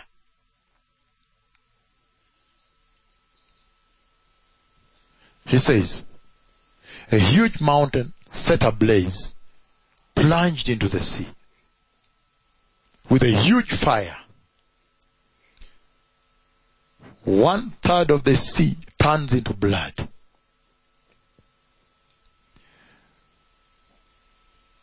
One third of the life in the sea dies. Fish and everything else. Aye. That's a terrible time, right? It's worse, right? And it says, one third of all the ships you see out there, these cruise ships you see and all those things, the merchant ships, are struck and destroyed. The wrath of God is now being released. That's why I said, the first seal, the second seal, the third seal, fourth, fifth, and sixth, prepare for this one. they prepare the earth for the judgment of the Lord. Now the wrath of God is released. Finally released. The earth is being destroyed. So why would the devil lie to the church? To be complacent? To live as usual? To look at the coronavirus and have no consequence, no gravity? Continue in sin? immorality, sexual lust, perversion, the lies, false prophets. Why would the devil lie to the church with all this information in the book here? This holy book. Because now you understand that if the coming of the coronavirus is signaling to this generation that the dispensation of the plagues is about to befall, is about to behold, to realize. When the bigger plagues have prophesied, the boils, remember the boils? The terrible plagues, and I'm hoping that the boils, I mean, don't come to you. But sometimes he will bring a little bit here, as in the beginning of birth pains, right? You know Ebola, right? When I prophesied Ebola, the Zika. But if the coming of the fulfillment of the prophecy on the coronavirus is essentially warning a generation that be careful, the great tribulation is here. the dispensation of the tribulation is here. It's around the corner. Meaning the rapture is about to take place. Then why would the church be complacent in the face of all this? Because the judgment is unbearable. That's what the coronavirus is saying. The coronavirus disease, COVID-19, that's what he's saying. He's saying be careful now. A dispensation is around the corner here that is unbearable, right? And now we see that it will be totally unbearable. And he goes on to say, let's move on to the third trumpet, right? It looks like it's being aggravated as we move on, right? So much. Revelation chapter 8, verse 10. The third angel sounded his trumpet, and a great star, blazing like a torch, fell from the sky on a third of the rivers and the springs of water. And the name of that star is wormwood. And you have to look into the Hebrew and the Greek about this, the meaning of this, this particular name, wormwood. A third of the water turned bitter and many people died from the waters that had become bitter. Aye. The judgment of God is now being released inside the great tribulation. Did you understand why it's important to listen to the Lord when He sends the tremendous virus which can only speak the dispensation of the birth pains? Because this is just the beginning of birth pains, meaning just around the corner is the birth pains proper. Isn't the Lord warning a generation? Did you understand now? Because yesterday we handled the first seal, first up to the sixth, preparing for this. And now, all of a sudden, the wrath of God is released, the judgment of God is released, and it's unbearable. The church cannot even survive here. It's a battle for the souls. The enemy wants you to be complacent that you may slide into the great tribulation and then backslide and go to hell with him, right? But you won't allow him, right? Because this is virtually unbearable. Because he says, it is similar to the second trumpet, but affects the fresh water sources of the world. Lakes and rivers instead of oceans and big seas. This third trumpet once sounded, a great star as we've seen, blazing like a torch, falls from the sky. Isn't that tremendous? Right? A great star falls from the sky. Is that the reason the Lord created the church? That she may go through this? That's obvious. So nobody should ever tell you again, post tribulation what, right? No. You wipe out the church if you put her through this, right? A great star blazing like a torch falls from the sky and slams the rivers and the lakes and poisons one third of the water supply on the earth, fresh water supply. Hi, poisons from the sky above and called wormwood. The star is called wormwood and many people die. In plants, plant taxonomy, plant science, botany, the plant wormwood in Hebrew is a poisonous, extremely bitter plant. Extremely poisonous, extremely bitter. From the sky.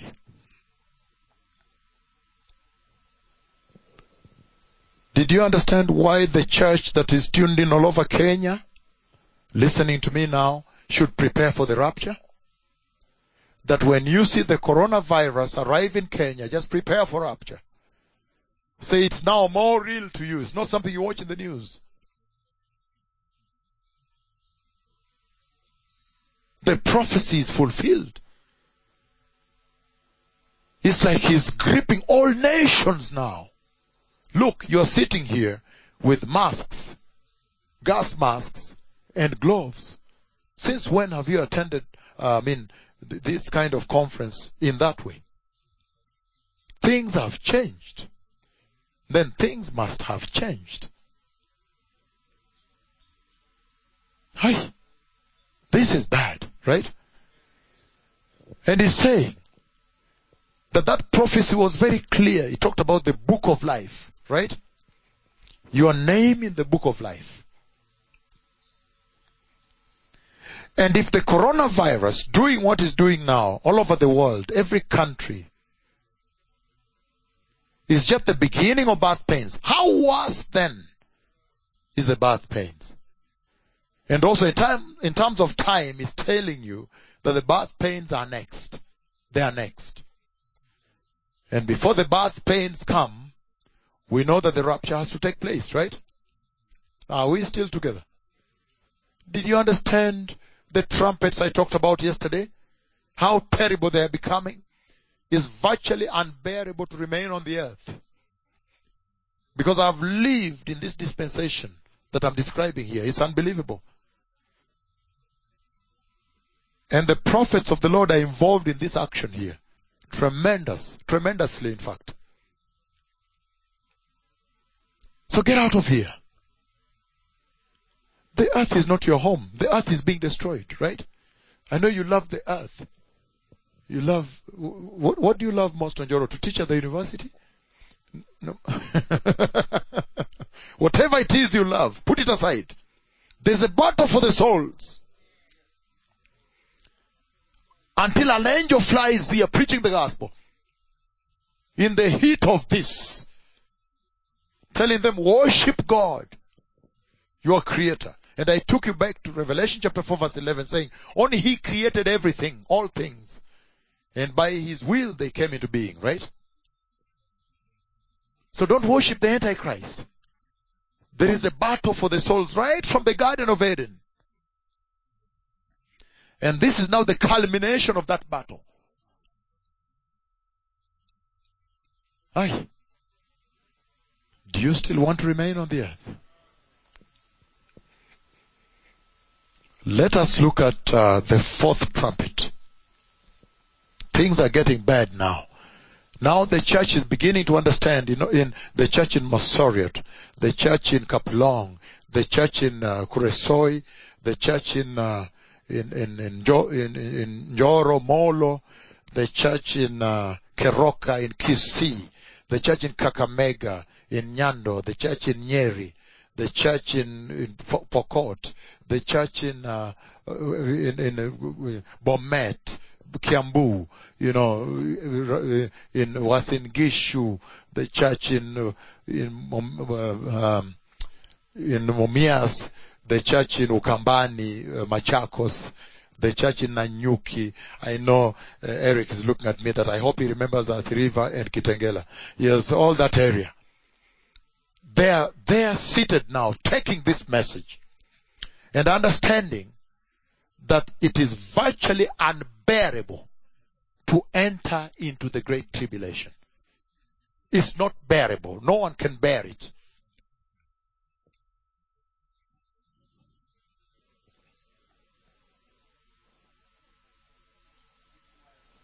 It's worse. Hallelujah. And then he says, let's look at the fourth trumpet, verse 12. Revelation chapter 8, verse 12. He says, the fourth angel sounded his trumpet, and a third of the sun was struck. Aye. And a third of the moon, and a third of the stars, so that a third of them turned dark. A third of the day was without light and also a third of the night. Aye. The world is coming to an end. The Son of God went to the cross, right? And died for the sins of men. How dare you ignore him? We are now preparing the earth for his kingdom. We are purging the earth. This is virtually unbearable. He says, this one affects heaven, the heavens above. A third of the sun is struck when the fourth trumpet is sounded.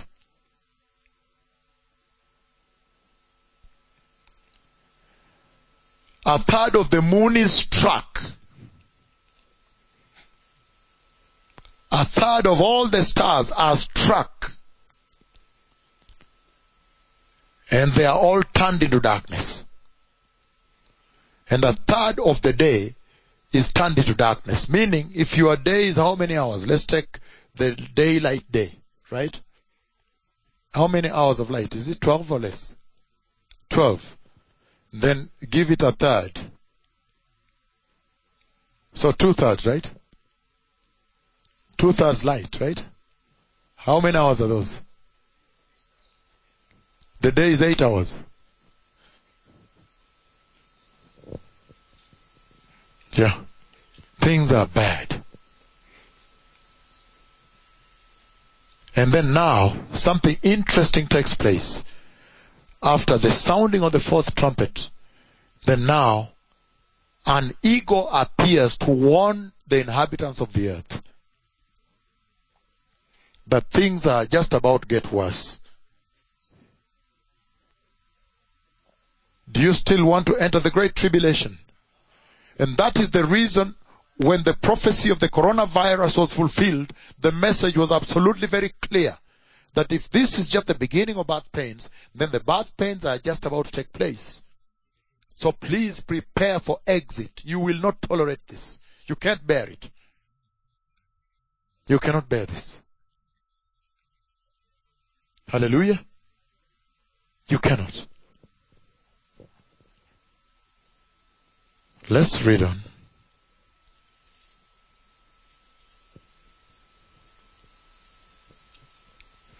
Verse 13 of Revelation chapter 8, he says, after the fourth trumpet is sounded, then he says, as I watched, I heard an eagle that was flying in midair call out in a loud voice, woe, woe, woe to the inhabitants of the earth. Who wants to stay there then?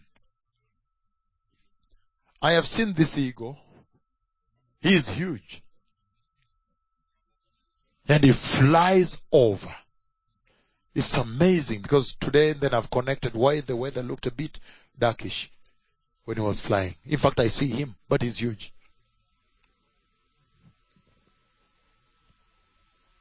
So then an eagle appears to warn the inhabitants of the earth about the three woes that are coming. Woe, woe, woe. The three wars. The next trumpets are now the three wars.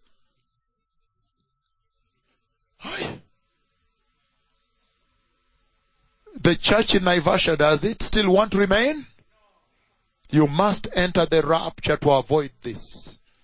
It's now very clear and obvious. Hallelujah. Because I wanted you to understand it's a battle for the souls. The enemy wants to take as many with him. While the Lord is saying, look now, prepare now and enter. Prepare, be holy, be righteous, repent, turn away from sin. The Messiah is coming. Look, the coronavirus is here. The earth has never been this way before. And now, look what is in store. Do you now understand the message of the coronavirus? Warning you of a dispensation unbearable coming?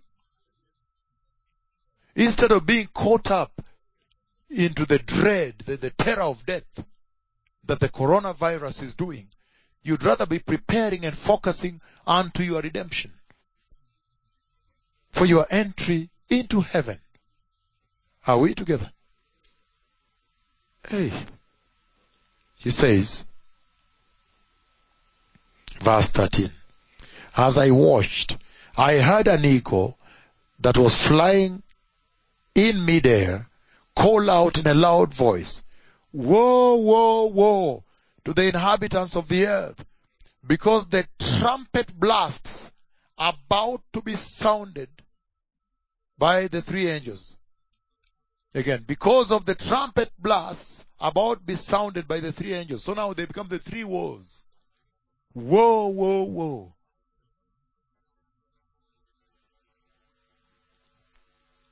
The great tribulation. And then now, chapter 9.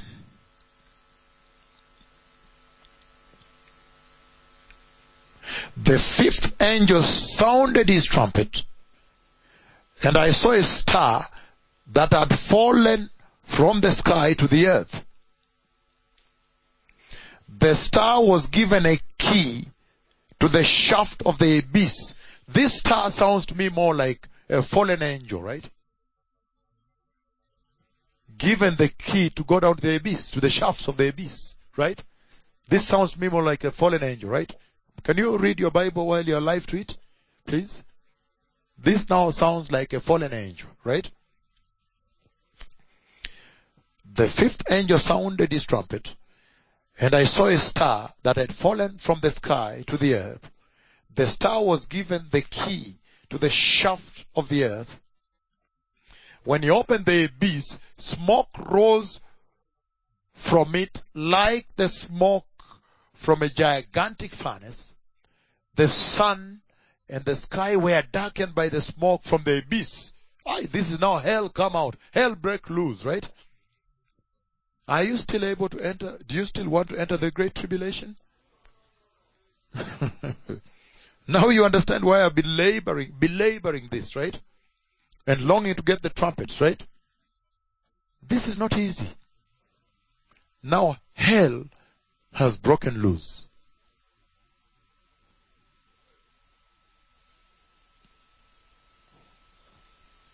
The great tribulation. And he says, the sun and the sky were darkened by the smoke from the abyss. And out of the smoke, locusts came down on the earth and were given power like that of scorpions on the earth. The scorpions of the earth. Look at that now. I. Do you still want to enter the great tribulation? You, you don't want now? Are you now decided? That's why I told you that once I begin to handle the breaking of the seventh seal by the Lamb of God, then it will be totally unbearable. The message will be so clear that you must repent now and be holy now and be righteous now and prepare for the rapture at any time for safe exit with your children and family. You can't even leave them out. Can I read this again? It's unbearable. Are you there, uh, Deputy Archbishop Helen Ochieng? Unbearable, my daughter. Total. Right? Hi? He says, again, Revelation chapter 9. This is now the heat, the heart of the great tribulation. And once we finish the trumpets, then we'll take a short break and I come back now with another set of seven. The seven thunders. It's not yet over. After that, the seven bowls. Remember yesterday I read from just one bowl.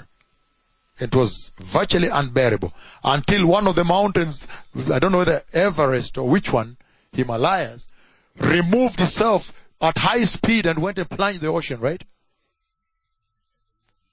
Do you still want to remain here?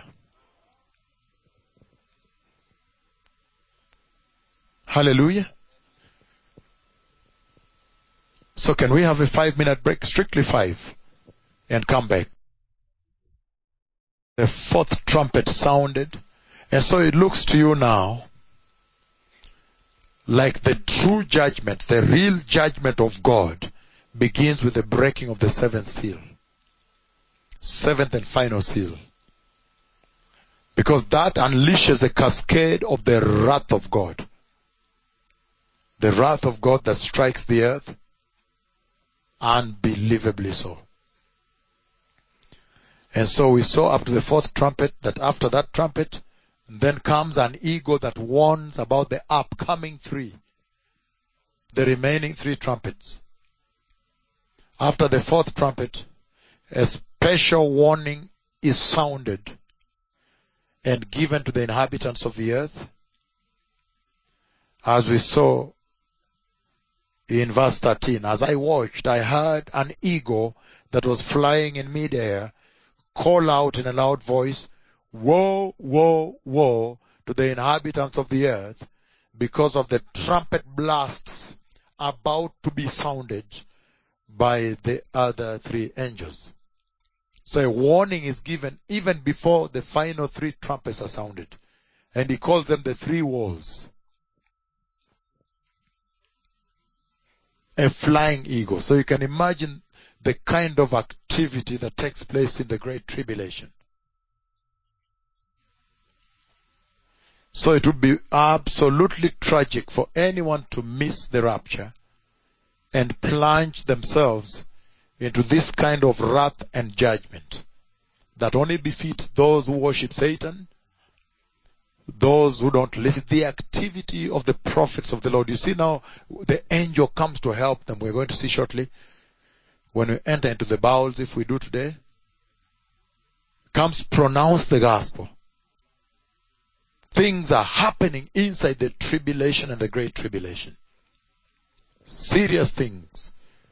An angel comes from heaven and up mid-air begins to pronounce the gospel. That's a wonder also, right? But he says now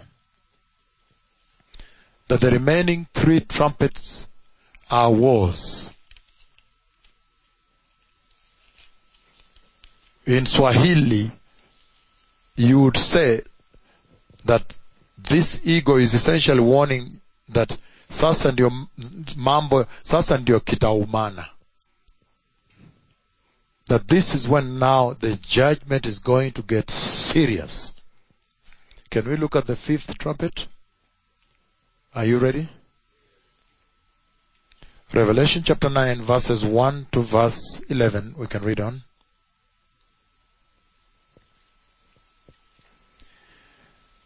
The fifth angel sounded his trumpet and I saw a star that had fallen from the, uh, from the sky to the earth.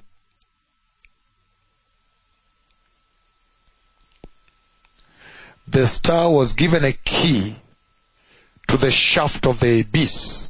And I say that sounds more like a fallen angel that can go down, can be sent down there. And when you open the abyss, smoke rose out from the abyss like the smoke from a gigantic furnace.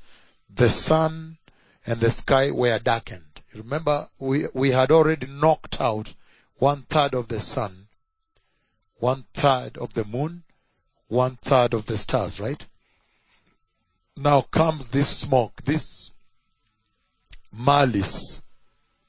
He goes down there, this angel, he opens the abyss and all hell breaks loose. And smoke comes and now just turns everything dark, right?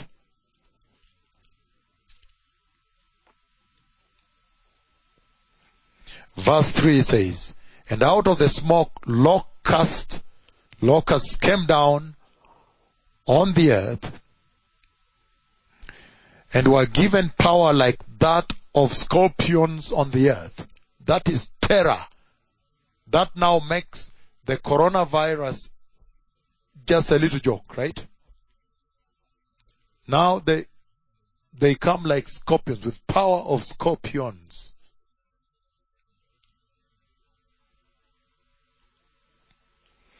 And he says, they were told not to harm the grass on the earth. Do you remember yesterday I warned you? I said some locusts are coming ahead of us here. And they don't touch grass, right? Here we go now. Let's see whether they have crowns. This is a tremendous moment. They were told not to harm the grass of the earth or any plant or tree, but only to harm those people who did not have the seal of God on their foreheads. In other words, not born again. With power like scorpions, venom, right? And he says, they were not allowed to kill them, but only to torture and torment them for five months. Hi. Are you still with me? You are still going into the tribulation? You don't want any more now. That's why the church must now prepare. You must prepare for the rapture now, now, now. Receive Christ Jesus, repent, and be righteous, be holy, and sustain the holiness forever. Because if you miss the entry into the rapture, that's why you now see the treasure of these two prophets that are constantly being spoken to by God. It's wedding rings, it's the glorious stairs, it's the changes of leadership in Israel, it is the, everything, it's the church before the throne, every time about entry, about rapture, about rapture, prepare, prepare, prepare, prepare, prepare. Now you see the treasure. Now you see why the Lord is so relentless on reminding you on the need to prepare and enter now.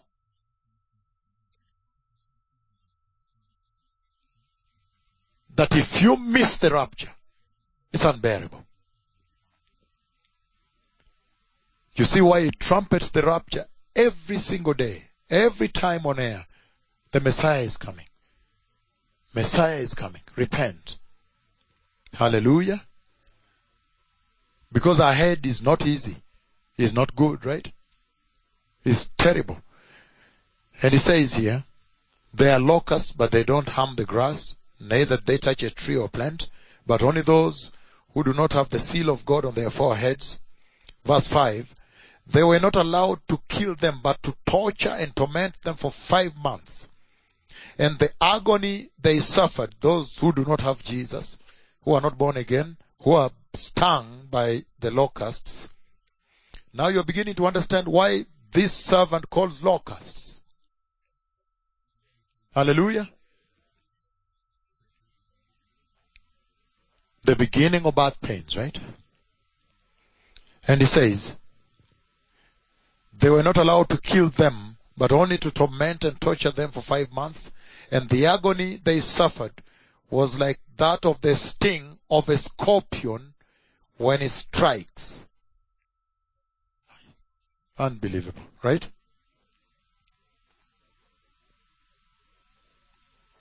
During those days, people will seek death, but will not find death.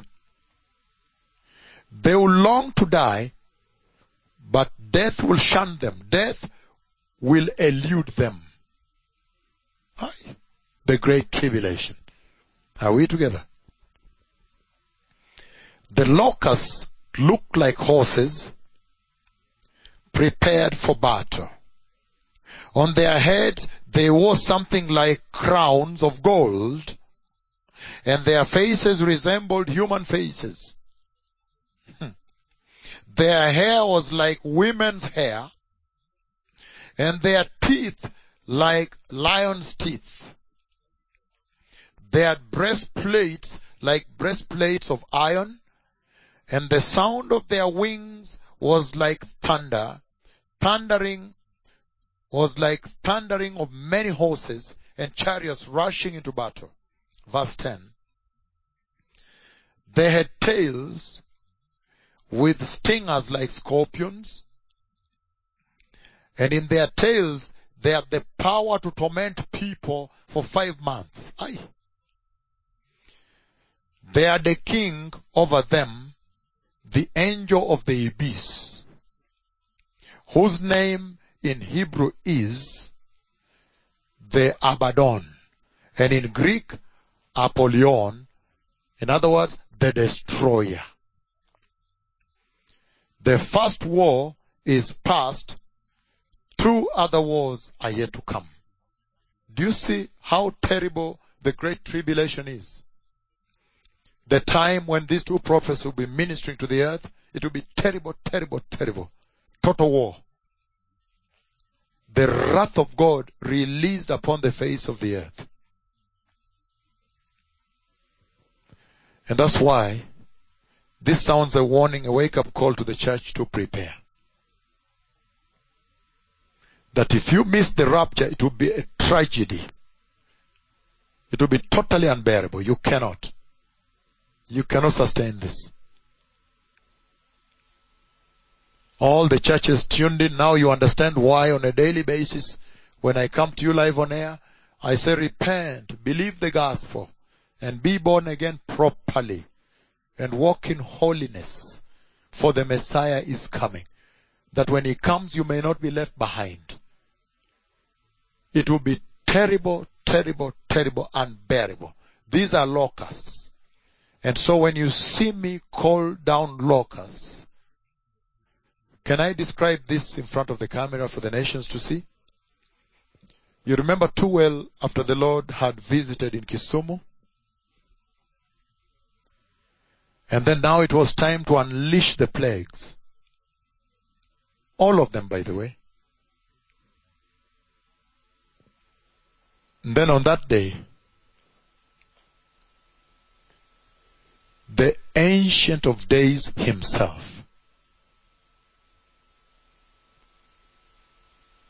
the Lord of hosts himself, Jehovah Yahweh himself,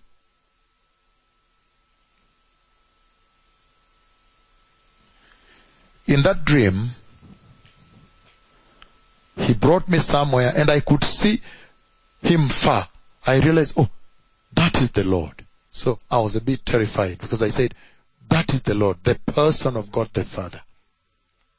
And I said, well, that is, I was a bit terrified. I said, that is the Lord. So I could see him from afar. He made me see him from afar. This is now mature food for mature people. So I could see him from afar. And I was a bit terrified. And I said, eh, that is the Lord.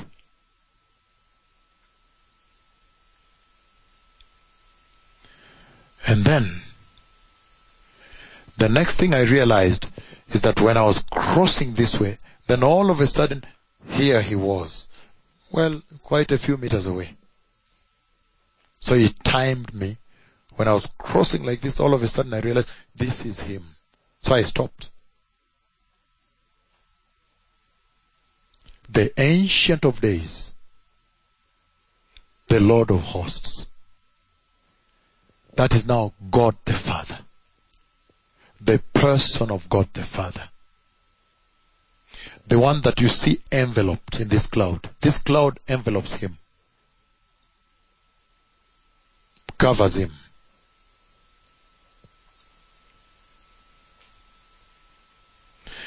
And so once he was able to encounter me some few meters away, like here in that pole,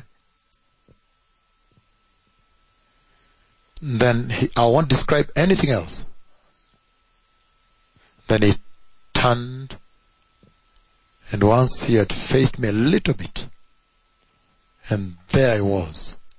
Then he put a lot of plagues.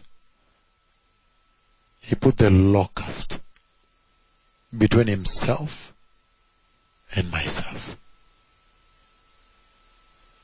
That is right before the locust struck.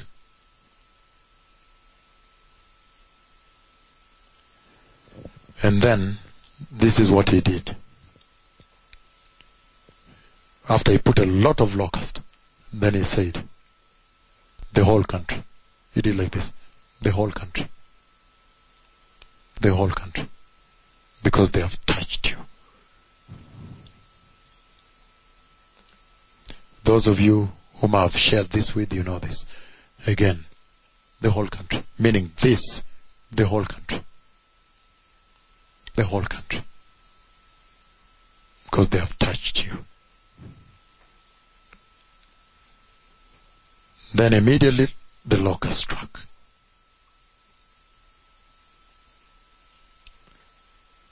These are serious plagues.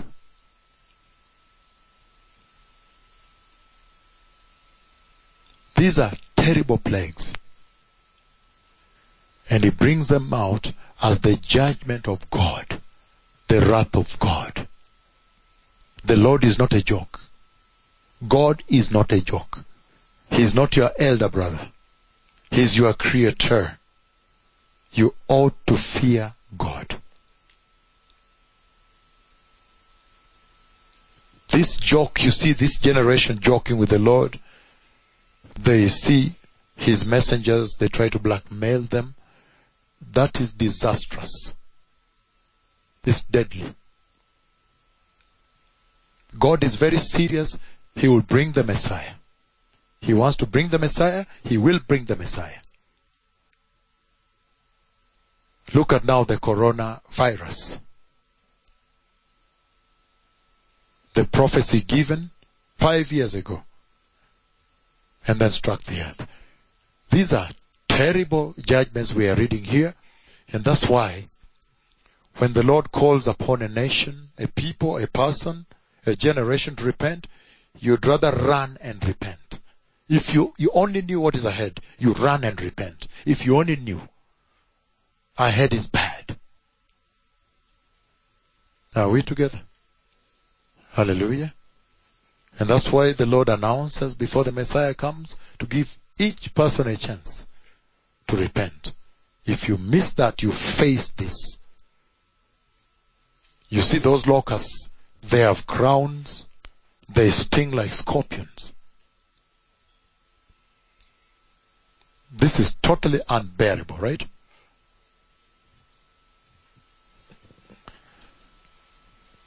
So,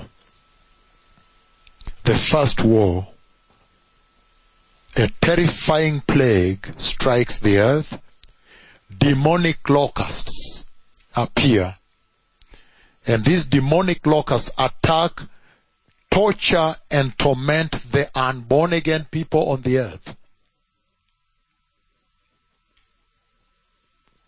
And they do so for a whole five months.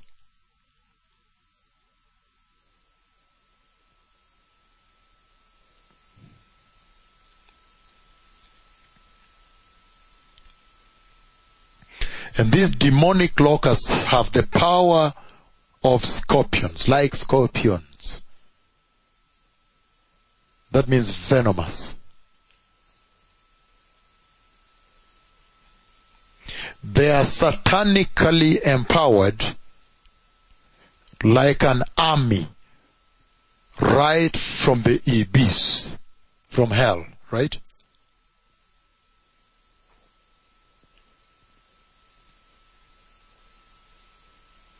These locusts don't touch plants.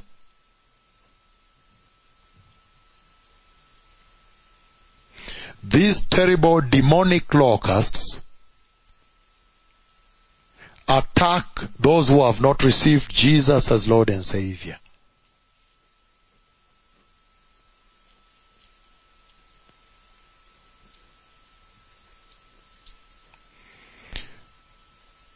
These demonic locusts, they bear terrible venom that lasts for five months. When they sting.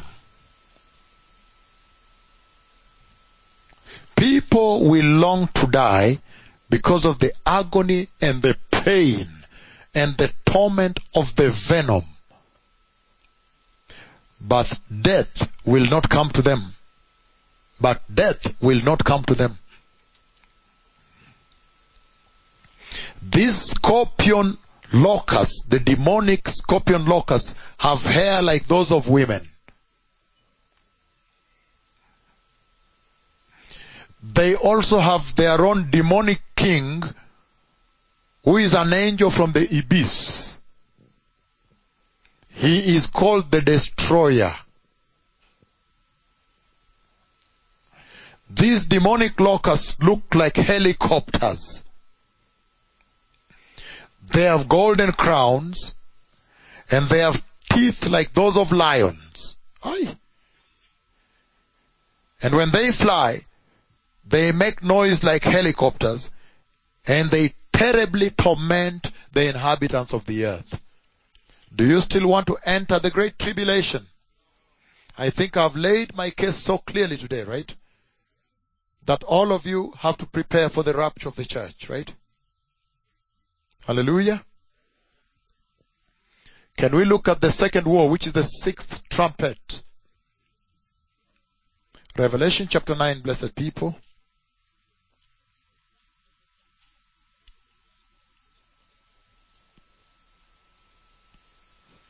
From verses 12 to 21. Are you ready? He says, the first war is past. Two other wars are yet to come. Do you understand why the eagle flew past? Did a fly past shouting, woe, woe, woe. Three wars to come, right? Unbelievable. He says, the, f- again, verse 13, the sixth angel sounded his trumpet and I heard a voice coming from the four horns of the golden altar that is before the Lord of hosts. It said to the sixth angel who had the trumpet, release the four angels who are bound at the great river Euphrates. Verse 15. And the four angels who had been kept ready for this very hour and day and month and year were released to kill a third of mankind.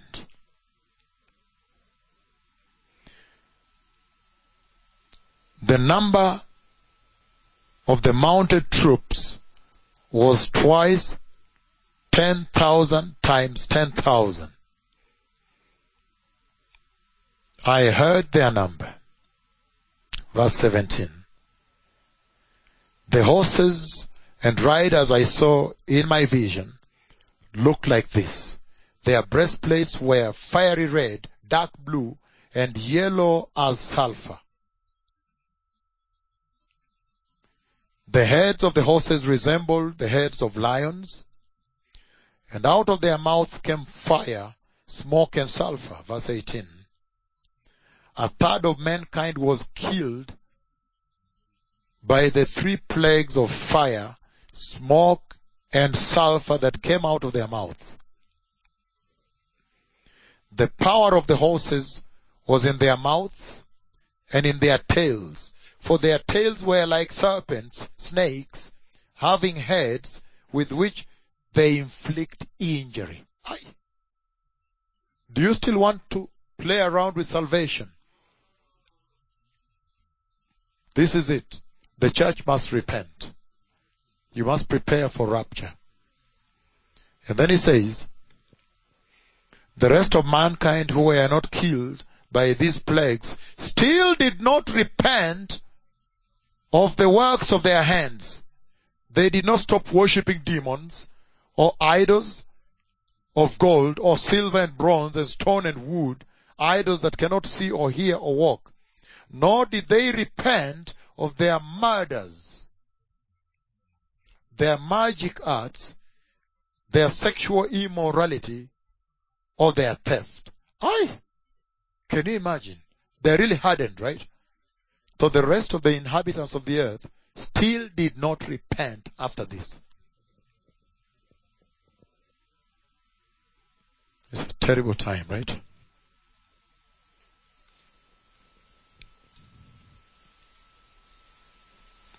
Goes on to say,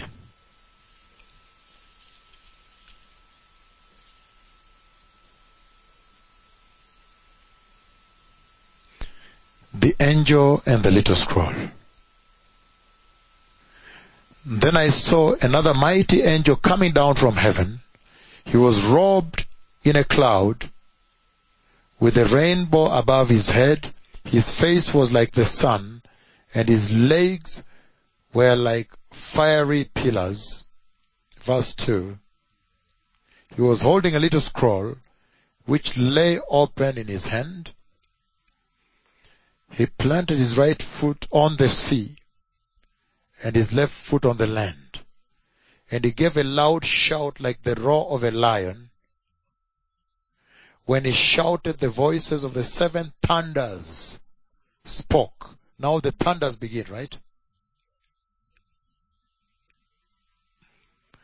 I was about to write, but I heard a voice from heaven say unto me, Seal up what the seven thunders have said, and do not write it down.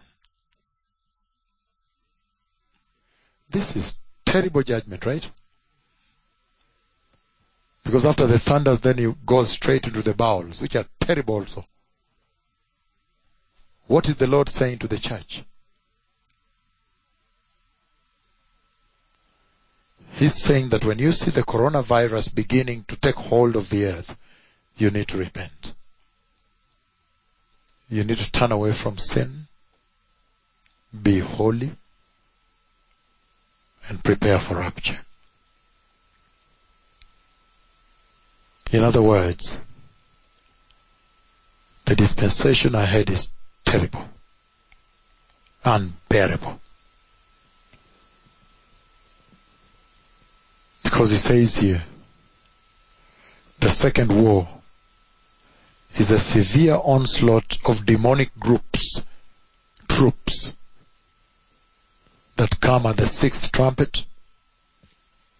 The voice from the altar calls out to release the four angels that were bound by the great river Euphrates. These four angels have been kept into captivity for this hour, for this moment.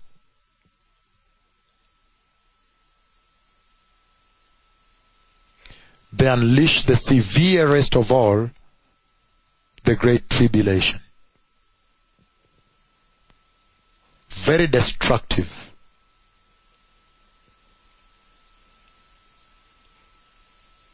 These four angels lead thousands and thousands of troops of angels,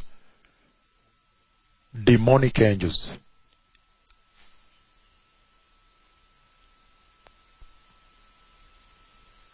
To destroy mankind. One third of humanity is destroyed.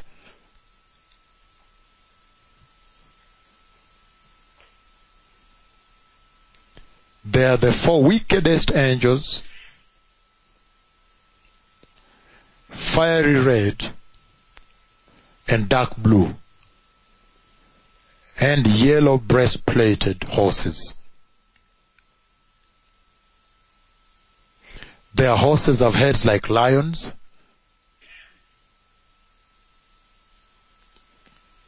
And out of their mouths come fire, smoke, and sulfur. Their tails are like serpents, snakes.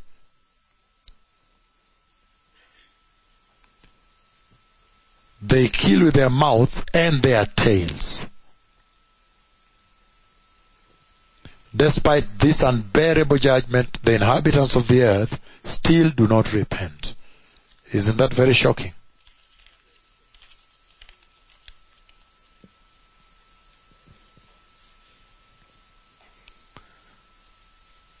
At the end of the seventh trumpet, Revelation 11:19. All is now set for the seven angels with seven bowls of God's wrath.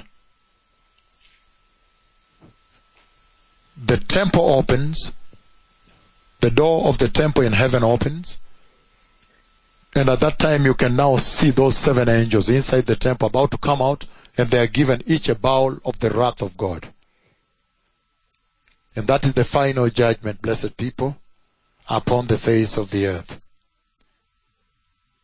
You can read Revelation 15 when you have time.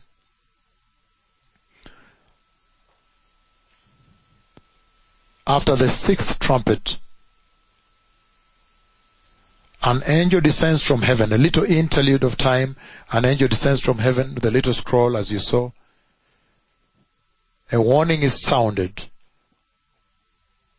to all the inhabitants of the earth that the seventh angel is about to sound the seventh trumpet. The book of Revelation chapter 10 verses 7 to 11.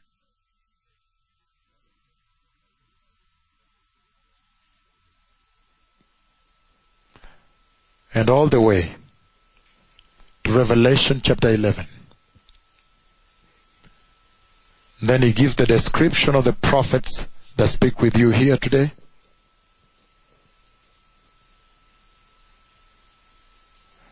The third war, suddenly loud, a loud voice from heaven says, the kingdom of the world has now become the kingdom of our Lord and his Messiah. And he will reign forever and ever. And the 24 elders, they say, time has come to destroy those who destroy the earth. And at the sound of the seventh trumpet, the temple of God in heaven is opened. And then the ark of the covenant can be seen inside there. Then inside there came flashes of lightning, rumbling, thunder, earthquake and hail.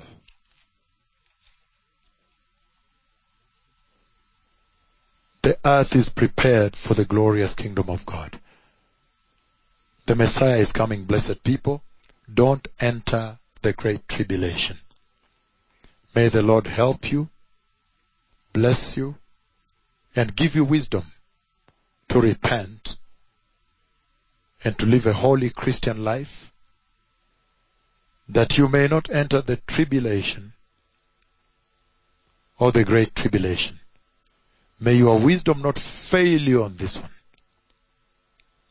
The Messiah is coming. Toda Rabba. Toda Haverim.